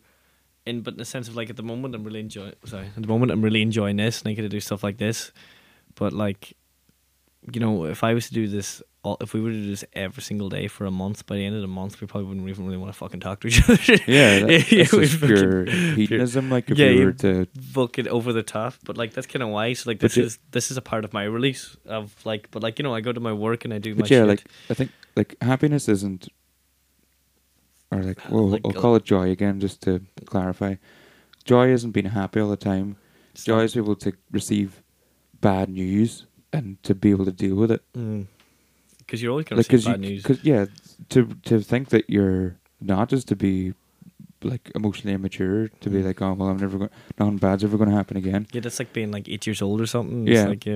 and then, where like, if you can have the the ability to receive that bad news and just to deal with it and and Mm. and acknowledge that it's a passing thing just as happiness is a passing thing equally so then Like- that that is the true goal Like I'll I'll admit, I was actually last week. I was chatting to uh, Peter, and that was interesting about. He was we were just getting, you know, serious conversations at the session as they happened, and he was chatting about like um, whenever I got like diagnosed and I cancer and stuff, and he was like, "You were a bit bitter about it for a while," and I was like, "Yeah, damn fucking right." I was like, I was quite bitter for a while, cause kind of the whole kind of self-absorbance, like you know, why me, why me, Yeah. why this happened me. Which is a natural thing to happen, but now I'm just like, actually, it's just something that happened. It's just, it's unfortunate. That's the only, that's the way I always describe it. Is it's unfortunate, but it's just something that happened. You know, I had no Yeah. choice in the matter. But he was like, but what he said to me, which is very true and I agree with it, he was like, but you had to be bitter for a while. And I was like, yeah, I did. You kind of have to kind of go down that road of, but the important thing is, is that I didn't stay bitter. yeah I didn't choose to be like fucking, you know, like it could have been like, you know, I could have been like, why did this happen to me? Not you. Why did this happen to me? Not Peter. Why did this happen to me? Not someone else. No, one's like, well, why did it happen to me? It's like no one really knows actually, unfortunately, why it happened to me, and uh, it just happened to me. It, I, it happened. It's unfortunate, but I'm past it now. but you do have to deal with guy- those emotions. Like, That yeah, that guy Pete Rollins brought up something like that too, where the example he gave, but I think it's definitely similar. It's like, like say if um, say if you did something wrong to me, I might turn around and be like, I fucking hate you. I'm gonna. I wish you were dead. hmm. But if you were to be like, wish "You- were dead, Ruben. What? I wish you were dead, Ruben. Anyway, That's staying in. yeah, staying in. I'm kind of sick of the naming the first time. I'm still glad you heard me. Sorry, I didn't mean to interrupt. Like, Uh, right. Say so. Say if I said that, and then someone has Yeah. to point out, it's like you don't actually feel, you don't actually want him to die, and it's like, well, no, of course not. Hmm. But it's also important to to feel those emotions. yeah, So it's like you can. There's a freedom in able to just to be angry or be pissed off, and it's like it doesn't. Because the way he was talking about it, it's like if you keep pushing those emotions down, they're going to come out in some other way. yeah, Then you could, yeah. If you if you were to like, like I would say we're good enough friends. As I say, if I did or said something that really fucking bothered you, you'd probably say something to me. But if you just decided not to, if it was a big enough thing to you, if you decided not to, that is going to manifest its way in some way of like. We'd stop podcasting. We'd stop talking as Yeah. much. You know what I mean? Like you know, there's there's kind of unhealthy. un- like, yeah. unhealthy. Yeah. Whereas, we're, whereas if you were to, would you? Didn't you said as well that he said that conflict is important too? Yeah. Which is where you would be. If you brought up the conflict to me, then it could be resolved. But Yeah. if I don't even know if there's a conflict there, how the fuck am I gonna know things resolved? And then I'm also gonna get aggressive or annoyed or whatever. Because you're acting differently to me, and I'm gonna be like, "Why is this going on?" Yeah. And that's gonna bottle up in me, and then it's gonna cause more problems. And then That's something he talks about too. Is like uh, this thing about crisis, and it's like um, say, trying to give an example. Maybe uh, there's a couple, and they're fighting a lot, and they're going to, or maybe they, maybe they're not going to get divorced because they're pretending that there's not a problem. Yeah, and they're trying to protect like this there's a child maybe. Um they are purposely not bringing up these problems because they're trying to hide the crisis. But the problem is the crisis is there and everyone's still suffering from it. Like the, the two people the child they're all suffering from this thing but they're not acknowledging it yeah, where if they did just acknowledge it, they could deal with it and move on. So it's like there's this inc- uh, like inclination to be like, oh, if we don't acknowledge this crisis, then it doesn't exist. Yeah. doesn't affect us. But the, the but actually it's hurting everyone all the time. They're just prolonging it basically and making it worse. But there's that whole thing, you know, it's gonna get worse before it gets better, and the kind of thing is, though, but if you don't acknowledge it, it'll never get better. Yeah, It like Like- it sometimes it sometimes life does have to get shit. Sometimes things have to get worse. Sometimes you have to do horrible, not do. Sorry. Sometimes horrible things have to be said or done, or you have to deal with them. But until you do deal with them, you're gonna be carrying them the whole time. Like, yeah. That brings me to another uh, thing that he idea he had of like the. Let's see if I can remember. It's like the idiot, the moron, and the imbecile. and it's like um. There's a philosopher had this idea of like um, the idiot is the person that like there is actually originally the definitions are like different levels of um, mental ability, whatever. Oh right, yeah. Um, but there's a philosopher that related this to, like the, the idiot is the person who like doesn't know like this like what to say or do like doesn't know the social like Social cues, the- kind of yeah. how to act. Yeah. and then the imbecile like they they can do all the right they can say all the right things and all but they're they're not really quite uh quite there you know they don't know all the maybe don't know why they're saying it or whatever but they know how to like They know how to act, but they don't know Yeah. why they're acting Yeah. that way. and then the moron is the one in between and the moron's what you actually want to be where they can do all the right things and say all the right things but they also like bring up the um The wrong thing. the wrong things too, and it's like, and it's like, because when he brought it up, Peter Rollins, he was talking to Pete Holmes, he's like, how um, he's talking about creative people, like that's what that's what they do. It's like they they don't let these um problems just fester. It's like they they they do the thing where they put their foot in the mouth and be like, oh, why'd you do that?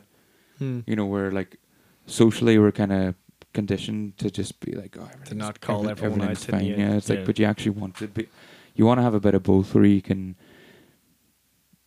bring up the thing and like sort out the problem and all that. There, Mm. Like it's obviously all like dependent and stuff like that, but I always feel like that's where kind of almost problem in Ireland. It's like you don't want to be shit crack, man. You don't want to be bad crack. You don't want to fucking ruin the buzz or something like that. And it's like, yeah, but if a joke's being a cunt, a joke's being a cunt. You know what I mean? If there is like, but like it's it's almost like seen sometimes. I feel like in Ireland sometimes like sometimes even though you would almost have a valid reason for saying or doing so, it just still as you're saying socially is not justified in a way which is not true. Like it should be more normal to be able to say like, like.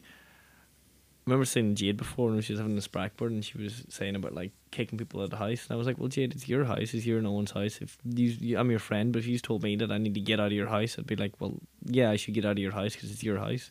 Some people wouldn't see it that way, and it's Yeah. like you- it's like where you should feel that you shouldn't.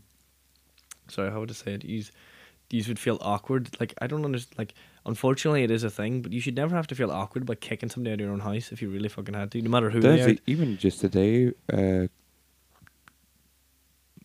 I notice we've got very different uh, approaches. You just like say the person's name, and I'm like, no, I'll just be vague about it. Yeah. well, what do you mean? I just said my own name. No, I you was, said Jed's name too. Yeah, but no, should, but yeah, but I, I didn't say anything bad. I just No, said I know, was but gonna I- yeah, no, I don't- but I- yeah, yeah, I, I- suppose, yeah, yeah, sorry, I'm just, yeah, I, I am pretty, yes. Maybe not everyone wants to be mentioned like me. Just bleep out all the names. Yeah, I don't know. It's just like I'm kind of like I don't know if they're permissions. Uh, basically, That's very true. So I'm just of like f- free balling it here. Yeah, kind of have to, but the editor, the editor will sort it out. yeah, yeah. thanks, Owen. Future, future You're gonna Rowan, have to bleep that out too. fu- future Rowan will sort it out. About my name? yeah. that editor would like to remain anonymous. Nice. Uh, by the way, if anyone like any editing skills, I'm up for. Uh, But anyway, I was going to say two of my friends, um, they were having like a problem, and it, the problem was because they were avoiding conflict. yeah.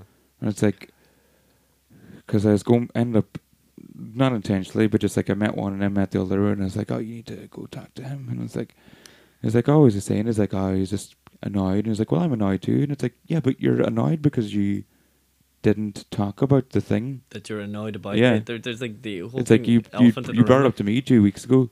Hmm. yeah, exactly. And you're still annoyed. Clearly, Yeah. nothing's been moving Yeah. past it.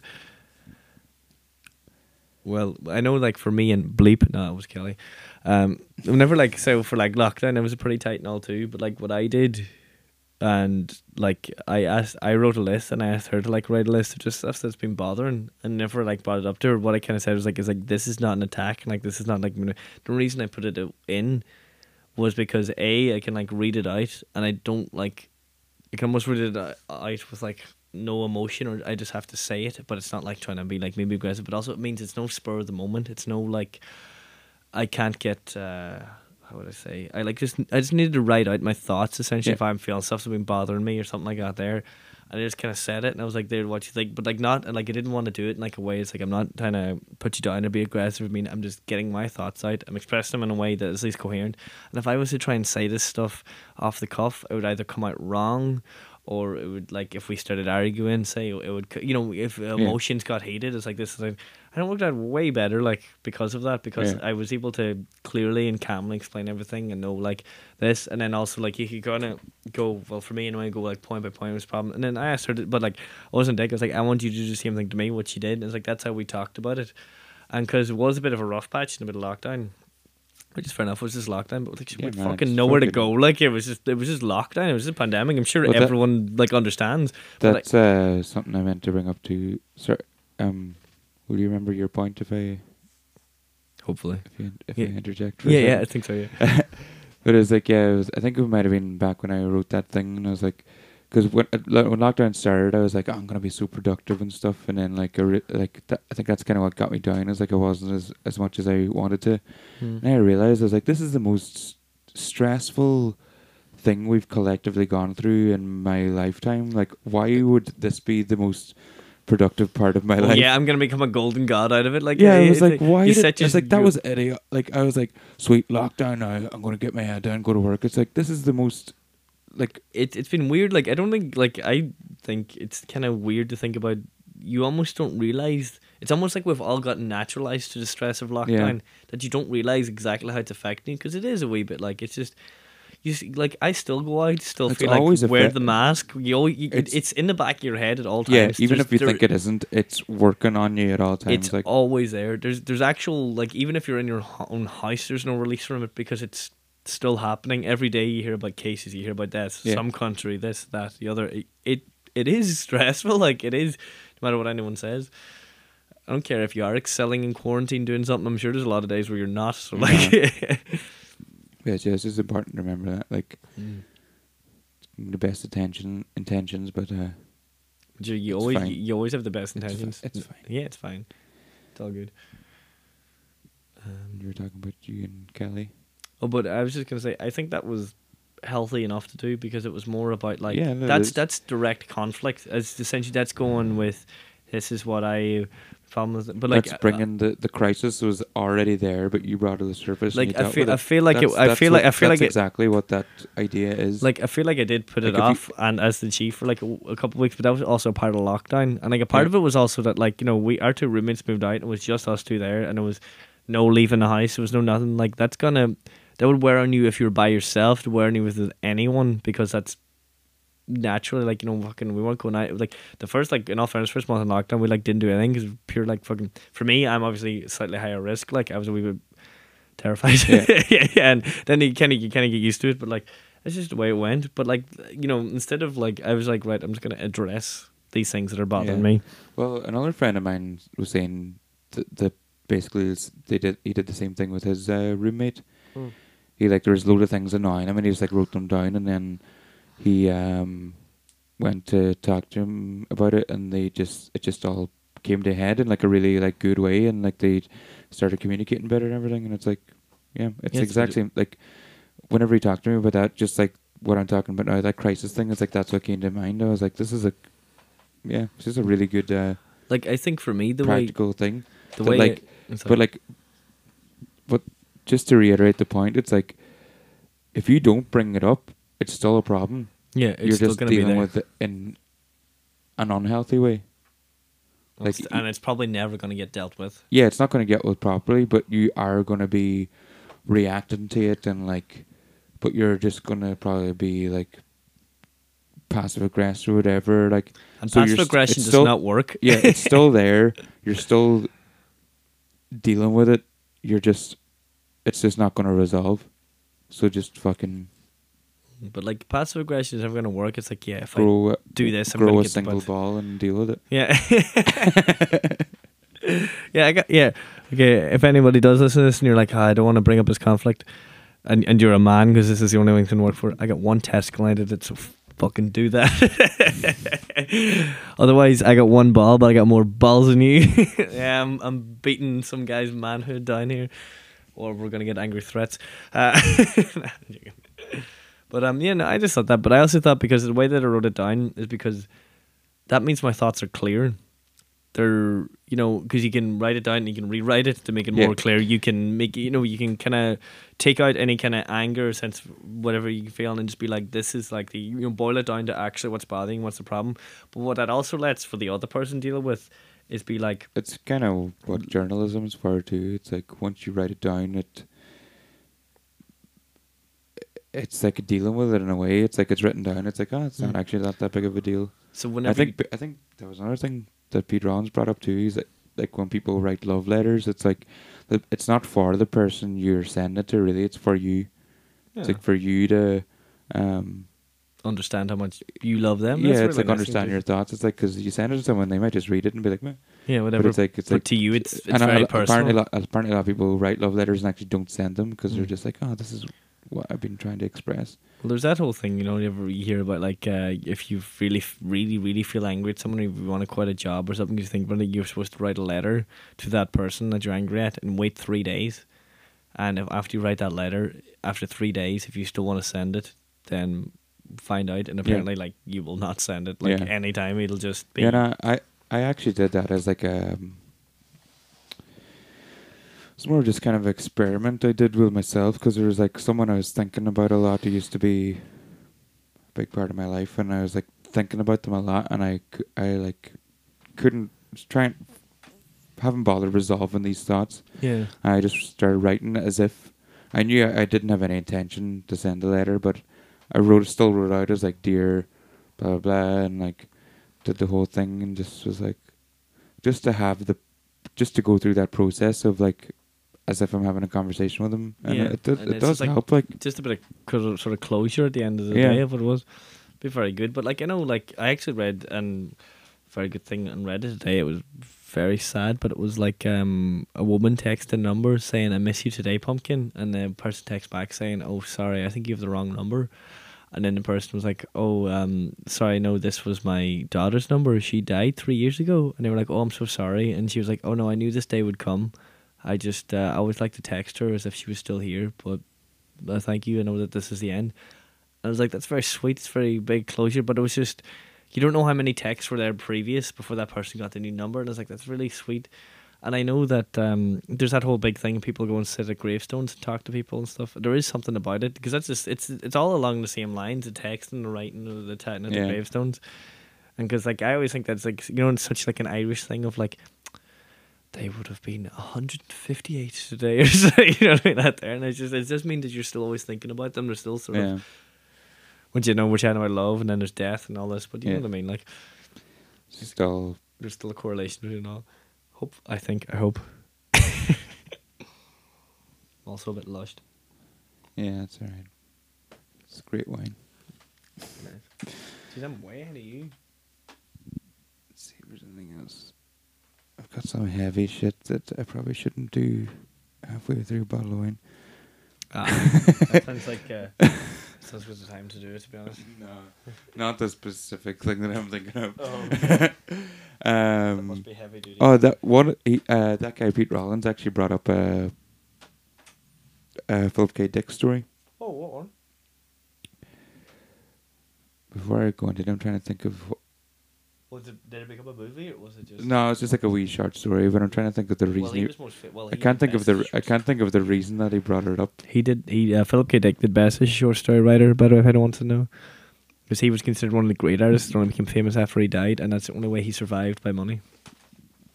Oh, I think I remember the point of the story now. But uh, was this? Um, you can help me out if I butcher this. But it's this guy who um, Well, it may or may not be He- one of the he best. re- I only read like two volumes of his he, short stories. he so- realizes that um, the like all the ants and the slugs are gonna start an uprising and take over the humans. no, I've definitely not read that No? story because I would definitely, re- I would definitely remember that. So we were wrong. Some of Philip K. But the funny thing is, like a lot of Philip K. Dick stuff was weird. And he told me that, it's like sounds about right. Yeah, Yeah. because even when he, whenever he started telling it, I was like, "This sounds familiar," or this, I don't know. There was like some kind of, it's like that sounds about right. yeah. But um, yeah, it's like the all the like insects in the world are um, Not aphids, no. Scanner Darkly. don't think so. They're gonna like take over the take over the world, but this guy develops the ability to read their minds one day, and he finds out. So then they start. Uh, they realize then that he knows. So then they start attacking him. Mm. But then uh, the spiders come come down from the ceiling, and they're like, "Oh, don't don't lose hope just yet. Um, it's gonna be okay. Uh, there's still hope." And the guy's like, "Okay, okay, okay, it's grand." It's like, and the bugs are getting closer, and they start crawling over, and it's like, it's like, it's like, "Oh, it's alright, there's still hope." And it's like, and then the spiders after a while start leaving, and the guy's like, "I thought you said there's still hope," but it's like, "Oh no, you're fucked." There's, there's still hope for the rest of humanity. But um, think his point was just to do with like um, the. He was talking about like people who were coming to the end of their life were able to find solitude in the fact that they their life was ending, but they were part of part of human life, and they there's they'd people Like- down the line, they'd family and all that were going to keep them going, and that was like a nice. and like their family's doing well, so that they're happy with what they're leaving behind, sort of like Yeah. that. It's It actually really. it actually helped me when he said that because there was like a there was like a story I wrote like a science fiction or I don't even know it was science fiction. guess it was science fiction ish. But it was like this idea that I had the and I wrote it all out and I didn't know what the ending was, and I think it kind of helped me work it out. But it was just to do with like.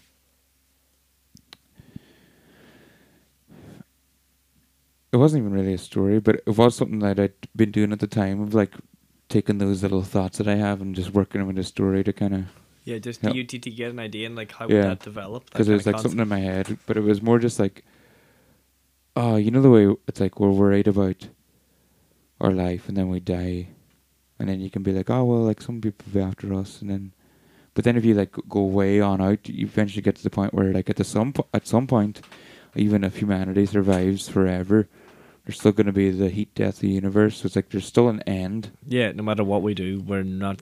No matter even if you're the most famous person in the history of the world, Yeah, what about other worlds? What about everything else? Yeah. We're gonna. The universe will end. there is an end. Yeah, basically. So I was like, so I kind of started writing a story of like from the point of view of someone at the end of the universe. Hmm.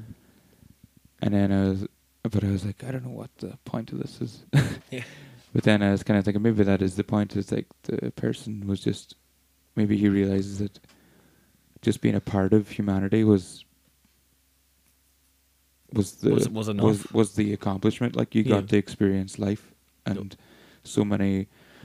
If you think of like all the, oh fuck, I wrote down a really good thing that I'll bring up after this. um,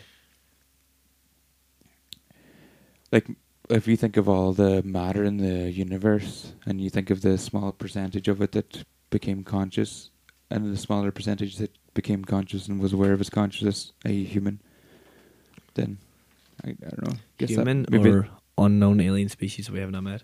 well, There was an interesting. but uh, like maybe that's the maybe that's enough. Hmm. It's like you could have been this bit of bedpost, yeah, or you could have woken up and been like, ah, Dude, I just read something recently. I can't remember. Was definitely on some science fiction thing as well. It's like, do you know what's quite funny is do you know what would be the most scary thing about meeting an alien species? If they were also pretty much human. Wouldn't that be more scary? Because we always imagine aliens Mm. as being, uh, usually you know, the most common thing is the kind of oval black eyes and the grey, like Yeah. long, lanky bodies. But if they looked and acted exactly like us, that would for some reason be more more terrifying. questions. Like, It one, it yeah. raise more questions, but also it would make us feel less unique. yeah, it would make us feel like we're almost we're just um we're just the same. We're you know, it, it, like can I like even if you want to take like ev- a lot of people people do like to feel like they're unique and all like they're we both want to fit in but be our own. But then in the idea of the universe, if you were then to suddenly come across an alien species and it turns out they're exactly the same, you'd feel a wee bit like almost like the way they were put in, it's like you'd almost feel a bit distraught because you just don't suddenly feel as different or as unique or as whatever that you want. And it's like that's actually a very interesting concept that I never really thought about before. It was the whole idea of like, what if they were the exact same? You know, yeah, it's like you know, and not some kind of like, oh, it's an alien in shape shifting form, just genetically the exact Yeah. same. does that mean like that someone planted or were we planted by them? Were they Yeah. planted by us? Does it go on like that? Are we really not that special? But um, okay, it's getting a bit late here, so I think I've I've got a question. Okay. I think we'll we'll, we'll wrap up with this. So you've heard that like kind of phrase. It's like uh, no one chose to be here. It's like we didn't ask to be born. Hmm. What if we did? so you said that. I said, so do you mean that like so? Whenever you're the, the I don't know. I don't. I, I don't know the answer to this at all. Mm. It's just a question. It's just like no, but like whenever I mean it's like so that's what the idea of like maybe if whenever we are that essential essentially the sperm cell fighting a race we are the one choosing to fight it and we were the one that chose it's pretty interesting I think idea there's like I think there's a lot of ways you can go interpret with it this. like, it's like maybe um maybe, maybe we're maybe there is a collective consciousness before we're born and like that we forget about and yeah what, what if what if we're just sitting there and every every time something's born it's just like "Ah, I want to go back in. Yeah.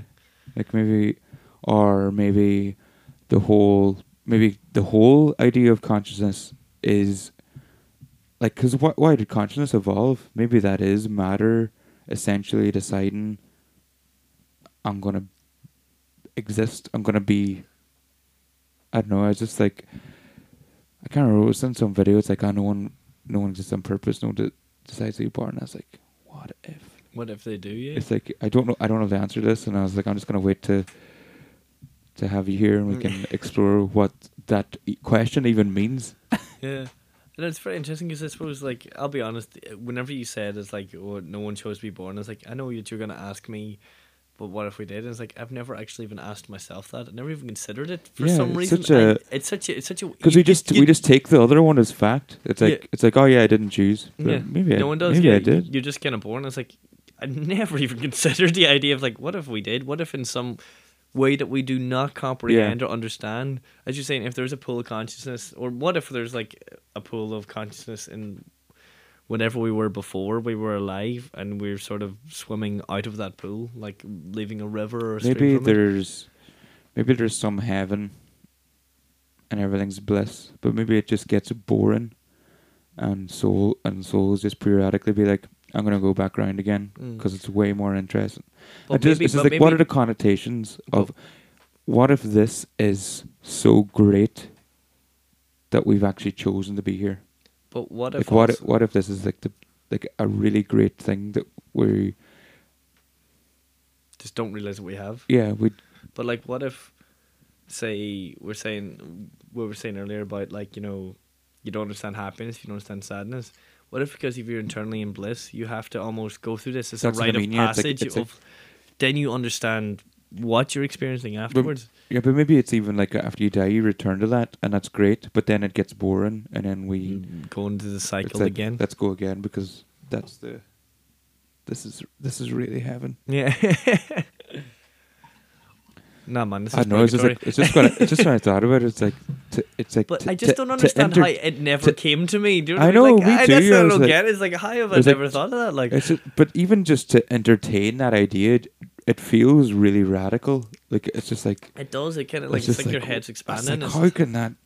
What what What does could that mean? Yeah, that's like- why I didn't even even when I wrote it down, I was like, I'm not even gonna, I'm gonna try not to think about this because I was just like, I just love the idea of like, let's explore this yeah, on the podcast. like I really do find it so. Just it's like, like I know I'm still stuck in this. I'm gonna keep repeating myself. It's just like, how how have I never asked myself that before? Yeah. How if like I would consider myself supposed to be a scientist and inquisitive person. You're supposed to look at all the angles and that shit. It's just, but yeah, it's just a common acceptance. Of like, but like, yeah, what if you did choose, and what if it was an outside force or an inside force or something? It's like you are winning the race as a fucking sperm cell going to find the egg, and what if it's, what if it's genuinely a race because it's almost like a competition, or Yeah. if it's like They're all alert souls as well. yeah, yeah, like, "Oh, yeah, yeah. Just being like, turn, no, no, it's turn." my turn. You know, like you know, like I want this. I want this more than anything. It's literally like the most sought after thing possible. It's like, why? like, uh, uh, I don't, Or maybe we are all just parts of the universe, and the universe trying to experience itself, and like the, there is some unifying force just being like, you know that like that idea. It's like Mm. where the universe experiences itself. yeah. And it's just It's this. like maybe the universe is actually making a choice every time someone's born to be like, Mm. I want to. despite what you might think, you might you might feel there is some kind of input that your life will be giving to the. That reminds me. That's like back to Pete Rollins again. He said that was like his uh, Twitter handle. Something to do with that. Hang on. It's a problem. You can edit all this out, so it sounds like a fluid conversation. I don't think there actually will be that much edited in this. No, just the uh, whatever that was. That bit was at the start. Oh yeah, he's a pyro pyrotheist or something as well. Antisocial influencer. That's pretty nice. Yeah, pyro theology or something was like another thing that he um has kind of I think he like um came up with that term. Hmm. Uh, Because he's on fire by theology. I think it's just more of like a kind of like tied to that radical theo theo what was the other thing? Radical Radical theologian. theologian, yeah. Pyrotheology is like a thing he penned. Hmm. Uh, I don't know how Which to. is like an offspring of the uh, I don't know how to. theology. I don't know Twitter enough to know what. I don't know either. I don't use Twitter. Yeah, me neither. Any- any social But he said on the podcast it was like it was his um. Twitter handle. I'm a fragment of the universe. something something. It was Yeah. really it was really nice the way he worded it. I'm trying Hmm. to find it.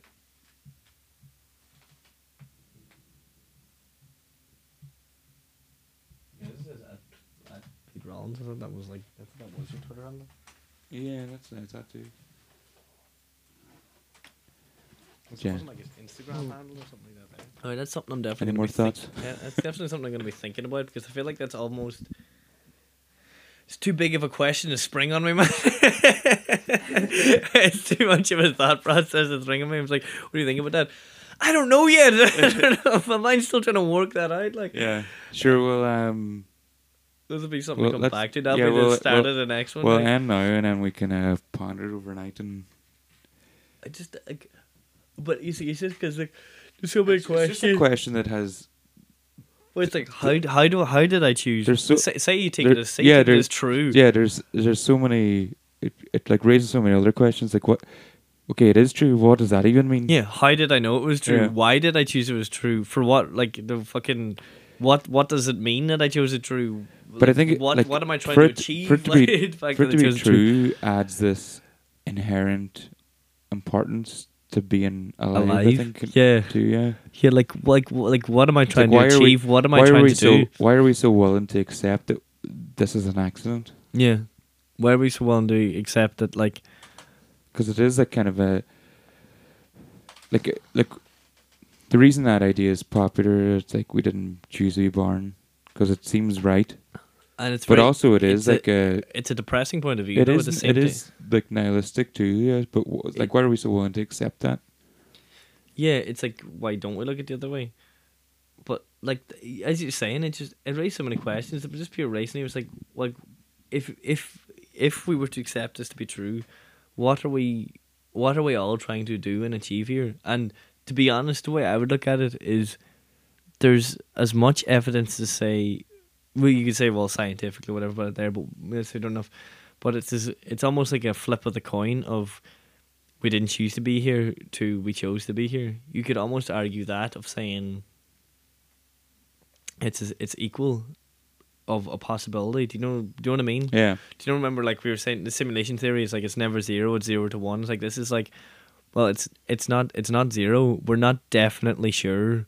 There's still still gonna be some main of doubt, um, integer remainder of doubt that there could be a possibility that we are here because we chose to be here. But why? why did we why? choose Why did I choose to be here? what did I do?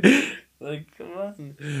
it's very interesting. Like, yeah I just why? How have I never thought of that before? Like, I just, I'm really amazed. Like, I'm really amazed here. Like, well my job here is done done. Yeah, I know. Like, uh, pure gobsmacked at myself. It's like, and I thought I was open minded. I don't know. yeah Yeah, it's a good place to end on because then if people, for because, for tonight because then if people listen and then uh, they come back to the next episode, and we can give our ideas where they have their own. yeah we'll be back tomorrow All five of you people, thank you. we'll be back tomorrow with more questions With more news and maybe some answers, but I'm not gonna promise that. probably just more questions yeah, probably just. uh, We're probably gonna get nowhere, but we're gonna we're gonna have fun trying to figure it out. Yeah, we got we got wine to finish Mm-hmm. Yeah, you need to catch up. I'm finished my bottle. You finish your bottle? Alright. Stay safe. This is out not there. a good sign for me. stay safe, stay sane. Stay classy. Mm. Stay classy, San Diego. San Diego.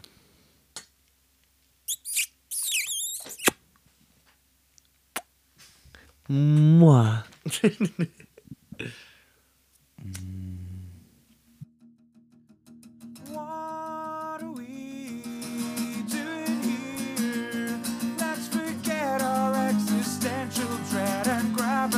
disappear and just live day to day like we've been doing it for years.